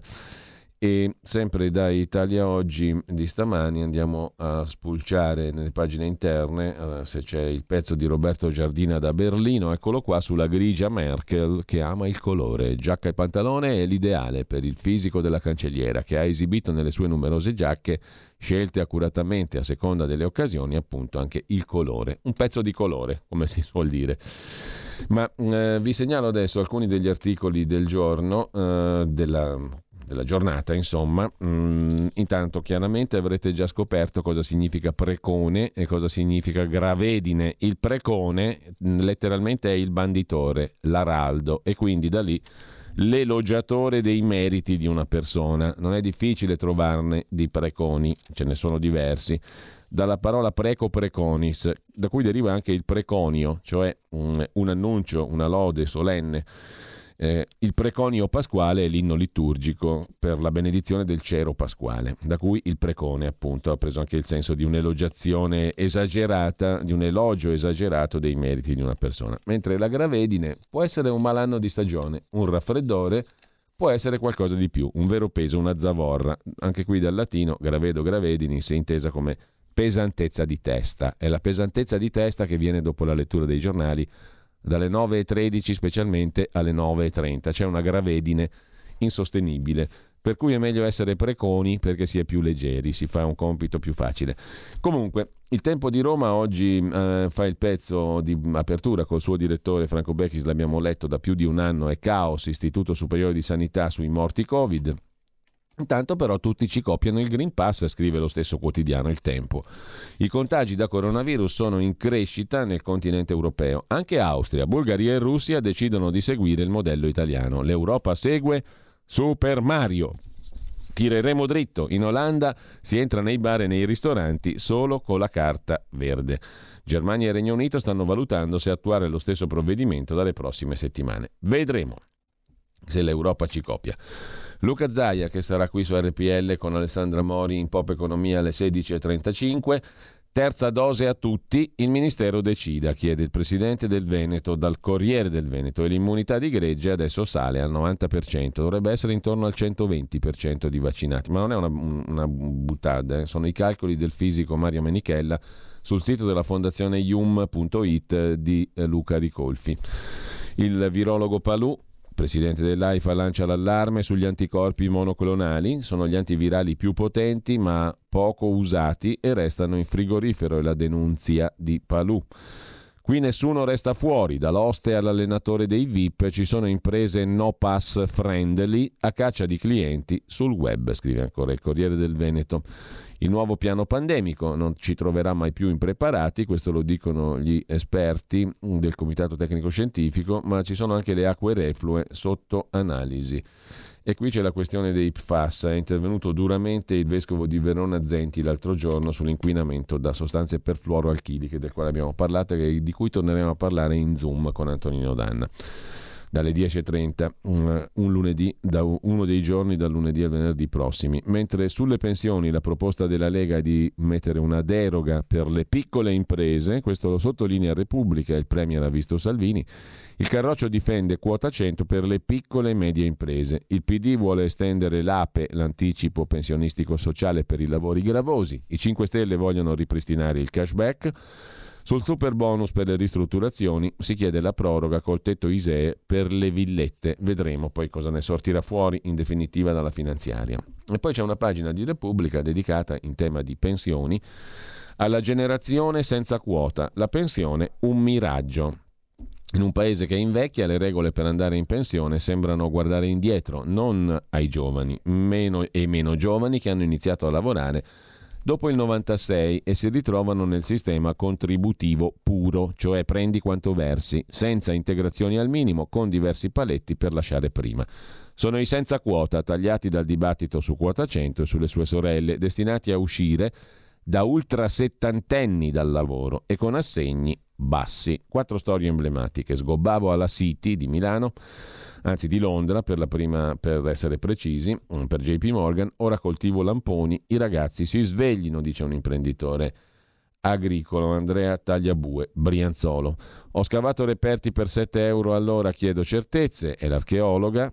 E ancora, l'insegnante, mamma e papà si sono ritirati, non ce la farò mai. L'attore, un lavoro libero ma senza tutele, punto a risparmiare. Sono quelli che la pensione è un miraggio, scrive Repubblica. Eh, dalla stampa invece di Torino, sbarchi raddoppiati da gennaio in Italia, 50.000 immigrati in più, Salvini va in pressing, i migranti saranno un problema sociale, dove li metteremo? E la Morgese che osserva presta un incontro con la Turchia per prevenire i flussi irregolari. Intanto il dato è questo, da gennaio in Italia sbarchi raddoppiati e 50.000 immigrati in più. Daniele Capezzone sulla nostra Pravda eh, riflette invece sull'inchiesta sul generale Vecciarelli, il capo di Stato Maggiore dell'esercito. I media hanno insabbiato la notizia. È la cronaca giudiziaria dello struzzo, testa sotto la sabbia. Nel resto del mondo i giornali farebbero a gara a pubblicare nuovi dettagli. In Italia silenzio sullo scoop della verità. Per ben altre inchieste però le implacabili sentenze a mezzo stampa sono arrivate subito. Se in America il capo di Stato Maggiore dell'esercito fosse indagato, la cosa potrebbe essere taciuta o nascosta da Wall Street Journal, Washington Post e New York Times, sarebbe impensabile. Lo stesso a Londra, scrive Capezzone. Dal Fatto Quotidiano, a proposito dell'inchiesta sul capo di Stato Maggiore Vecciarelli, è indagato per forniture alle forze armate anche il generale Figliuolo. I magistrati parlano di atto dovuto. Eh, si tratta di alcuni abiti di sartoria che sarebbero stati regalati al generale anti-Covid. Sempre dal Fatto Quotidiano, poi, Moody Med, così il ministro Franceschini fa lo spot al colosso, ma guarda un po', Novartis, farmaceutico, il payback, la società deve 130 milioni allo Stato, l'AIFA l'ha giudicata morosa, cioè non paga. Il Museo della Salute, Franceschini lo fa con un'azienda che non paga lo Stato, cioè appunto la Novartis. E mh, mm, rimanendo mh, mm, al tema invece Covid, c'è da segnalare sul quotidiano nazionale un'intervista al virologo, al professor Andrea Crisanti, Terza dose o saremo nei guai. Abbiamo 90 giorni per salvarci. Inutile parlare di immunità di gregge perché i vaccini perdono efficacia. Green Pass, il certificato verde resta una misura imperfetta. Vale un anno nonostante lo scudo vaccinale resista circa sei mesi, cioè non sta in piedi. Il secondo richiamo servirà a darci tempo per mettere a punto cure e sieri migliori contro la pandemia. Intanto, cambiando argomento, ma tra i fatti del giorno, la bomba Montepaschi è da segnalare il pezzo del sempre ottimo Sandro Iacometti, anzi eccellente tra gli ottimi, la bomba Montepaschi manda al tappeto la sinistra e il governo. L'Unione Europea già ci sgrida, ennesima grana sul Monte Paschi Siena. L'ex capo della BCE, Mario Draghi, dovrà chiedere una proroga a Bruxelles che avverte l'Italia ci spieghi come intende rispettare gli impegni. Monta la rabbia contro il PD. Unicredit per l'amministratore delegato Orcel, la trattativa è stata avviata con spirito di apertura. Ministero del Tesoro, secondo molti partiti lo stop alla trattativa è stato un atto dovuto, scrive il quotidiano. Il quotidiano il um, eh, libero. No? Scarlatti lo sentiamo dopo, alle 9.30 è il terzo brano, alle, 9, alle 10.25 il quarto brano e celebriamo così il grandissimo musicista che nasce oggi. Buon compleanno a Domenico Scarlatti. Mentre nei cantieri mancano 120.000 operai, scrive ancora Libero. Dopo l'allarme del costruttore Salini, il ministro Giovannini conferma la carenza di personale nell'edilizia per la realizzazione dei progetti del Piano Nazionale Riforme, Sviluppo, Resilienza, PNRR i fondi europei Recovery Fund Next Generation EU che dir si voglia, per il titolare dei trasporti Giovannini ci sono 200.000 disoccupati da impiegare, ma i lavoratori servono subito e specializzati. Insomma, paradosso dei paradossi, nei cantieri mancano 120.000 operai. Il giornale invece, scenari politici, si occupa in retroscena con Francesco Boezzi della lobby cinese in Vaticano. Ne abbiamo parlato spesso con il nostro amico Carlo Cambi, sarà con noi domani, nella consueta rubrica dalle 9.30 alle 10.30 gli scorretti. C'è una lobby cinese in Vaticano che tifa ancora per Conte, Giuseppi, la diplomazia che ha lavorato all'accordo della Santa Sede con la Cina, considera l'ex premier affidabile. È per quello che sta in piedi il Conte, dice il giornale, mentre l'assessore Moratti, vicepresidente della Lombardia, ha criticato i medici di base male organizzati, ha detto Moratti, bufera. Il presidente dell'ordine ha detto si vogliono favorire i privati. Forza Italia dice no, diventino dipendenti della sanità pubblica. Non prendono male, arrivano fino a 8.000 euro al mese. Sono bastate poche parole di Letizia Moratti a Bergamo TV per innescare la polemica. Un nervo scoperto il ruolo dei medici di base, la cui carenza, dice Moratti, non è data dal numero ma dall'organizzazione. Il numero di ore che lavorano è profondamente diverso rispetto alle ore di chi lavora all'interno delle strutture sanitarie mm, e Sempre rimanendo ai fatti di oggi, da Repubblica, il Ministero dell'Interno teme per il G20 a Roma i nuovi no global, sono pronti droni e cecchini in vista del vertice del weekend a Roma G20, allerta sulla saldatura tra estremisti e black bloc. E nei giorni precedenti potrebbero tornare anche i no pass, no green pass. Sempre Rimanendo ai pezzi di oggi, c'è da segnalare un articolo di Libero sulla parabola di Fabio Tujak a Trieste, dal pugilato a Hitler, chi è il leader Novax colpito dal Covid. Il triestino ha detto il governo mi ha fatto ammalare con gli idranti, al virus non ci credo. Domani altro corteo dei portuali scrive Libero prendendo in giro Fabio Tujak, mentre su Repubblica in cronaca di Torino tamponi cala il prezzo, ora si trovano a 10 euro e boom di prenotazioni, è la mossa di una farmacia torinese che ha abbassato di un terzo il costo del test, appuntamenti fissati fino a Natale per chi vuole il Green Pass senza vaccino. E poi la denuncia, pendolari ammassati sul treno Torino-Ivrea, schiacciati uno contro l'altro, così ci si contagia, perché sui treni locali fino in regione non c'è il Green Pass. Se superi la regione, Green Pass. I consiglieri Salizzoni e Avetta denunciano il vagone è il posto giusto per prendere il virus, ma Trenitalia replica la nostra capienza è nei limiti. C'è poi la pillola anti-Covid, via libera ai test, il farmaco ridurrebbe del 50% il rischio di ospedalizzazione, arriva il sì dell'EMA al farmaco dell'americana Merck, Però, scrive la stampa, attenzione, i Novax non facciano i finti tonti. La nuova pillola non sostituisce il vaccino che resta l'unica vera arma di contrasto al Covid. Green Pass modello Italia anche per la stampa ci copieranno in tanti. E poi torniamo alla verità, sulle mascherine di Arcuri le risposte sbagliate arrivano solo dai suoi fan. Nel silenzio del commissario figliuolo il fatto difende il manager, attaccando il laboratorio che ha bocciato le mascherine il quale laboratorio ha però i titoli e un mandato della Procura. Non facciamo in tempo a vedere la nuova giunta di Torino, Vabbè, eh, recupereremo il gap. Un architetto milanese come assessore all'urbanistica torinese, in giunta solo tre del PD e tante donne. Intanto il qui Parlamento e poi la rubrica Mordi Media con il professor Ugo Volli alle 9.30. Qui Parlamento. Passiamo all'interpellanza. No, il sottosegretario. Eh, ci mancherebbe, ci vuole almeno la risposta. Grazie Ora- Presidente. Prego. Grazie Presidente.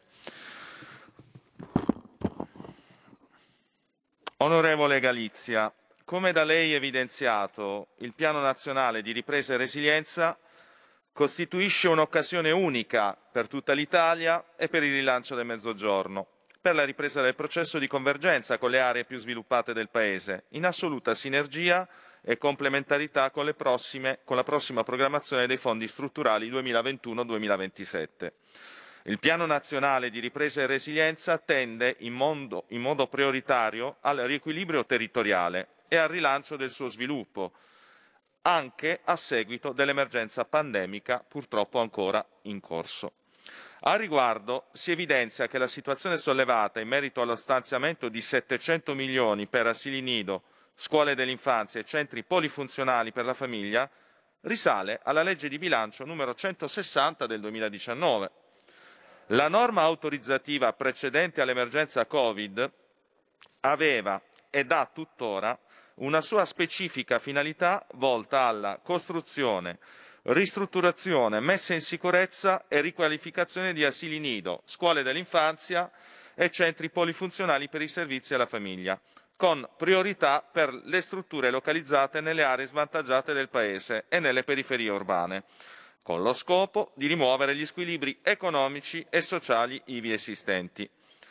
Con successivo decreto del Presidente del Consiglio dei Ministri del 30 dicembre 2020, tali aree svantaggiate sono state individuate applicando l'indice di vulnerabilità sociale e materiale, calcolato dall'Istat, e il cui elenco è stato proprio allegato al citato decreto. Quindi non era una procedura specificatamente rivolta alle regioni del Sud. Tuttavia, all'esito della procedura selettiva sono risultati utilmente collocati nella graduatoria provvisoria, in attesa della verifica dei requisiti dichiarati, i comuni delle regioni del Sud, Basilicata, Calabria, Campania, Puglia e Sicilia, ai quali è stato assegnato il 45% delle risorse complessive, quindi al di sopra della quota di distribuzione del 40% al Mezzogiorno.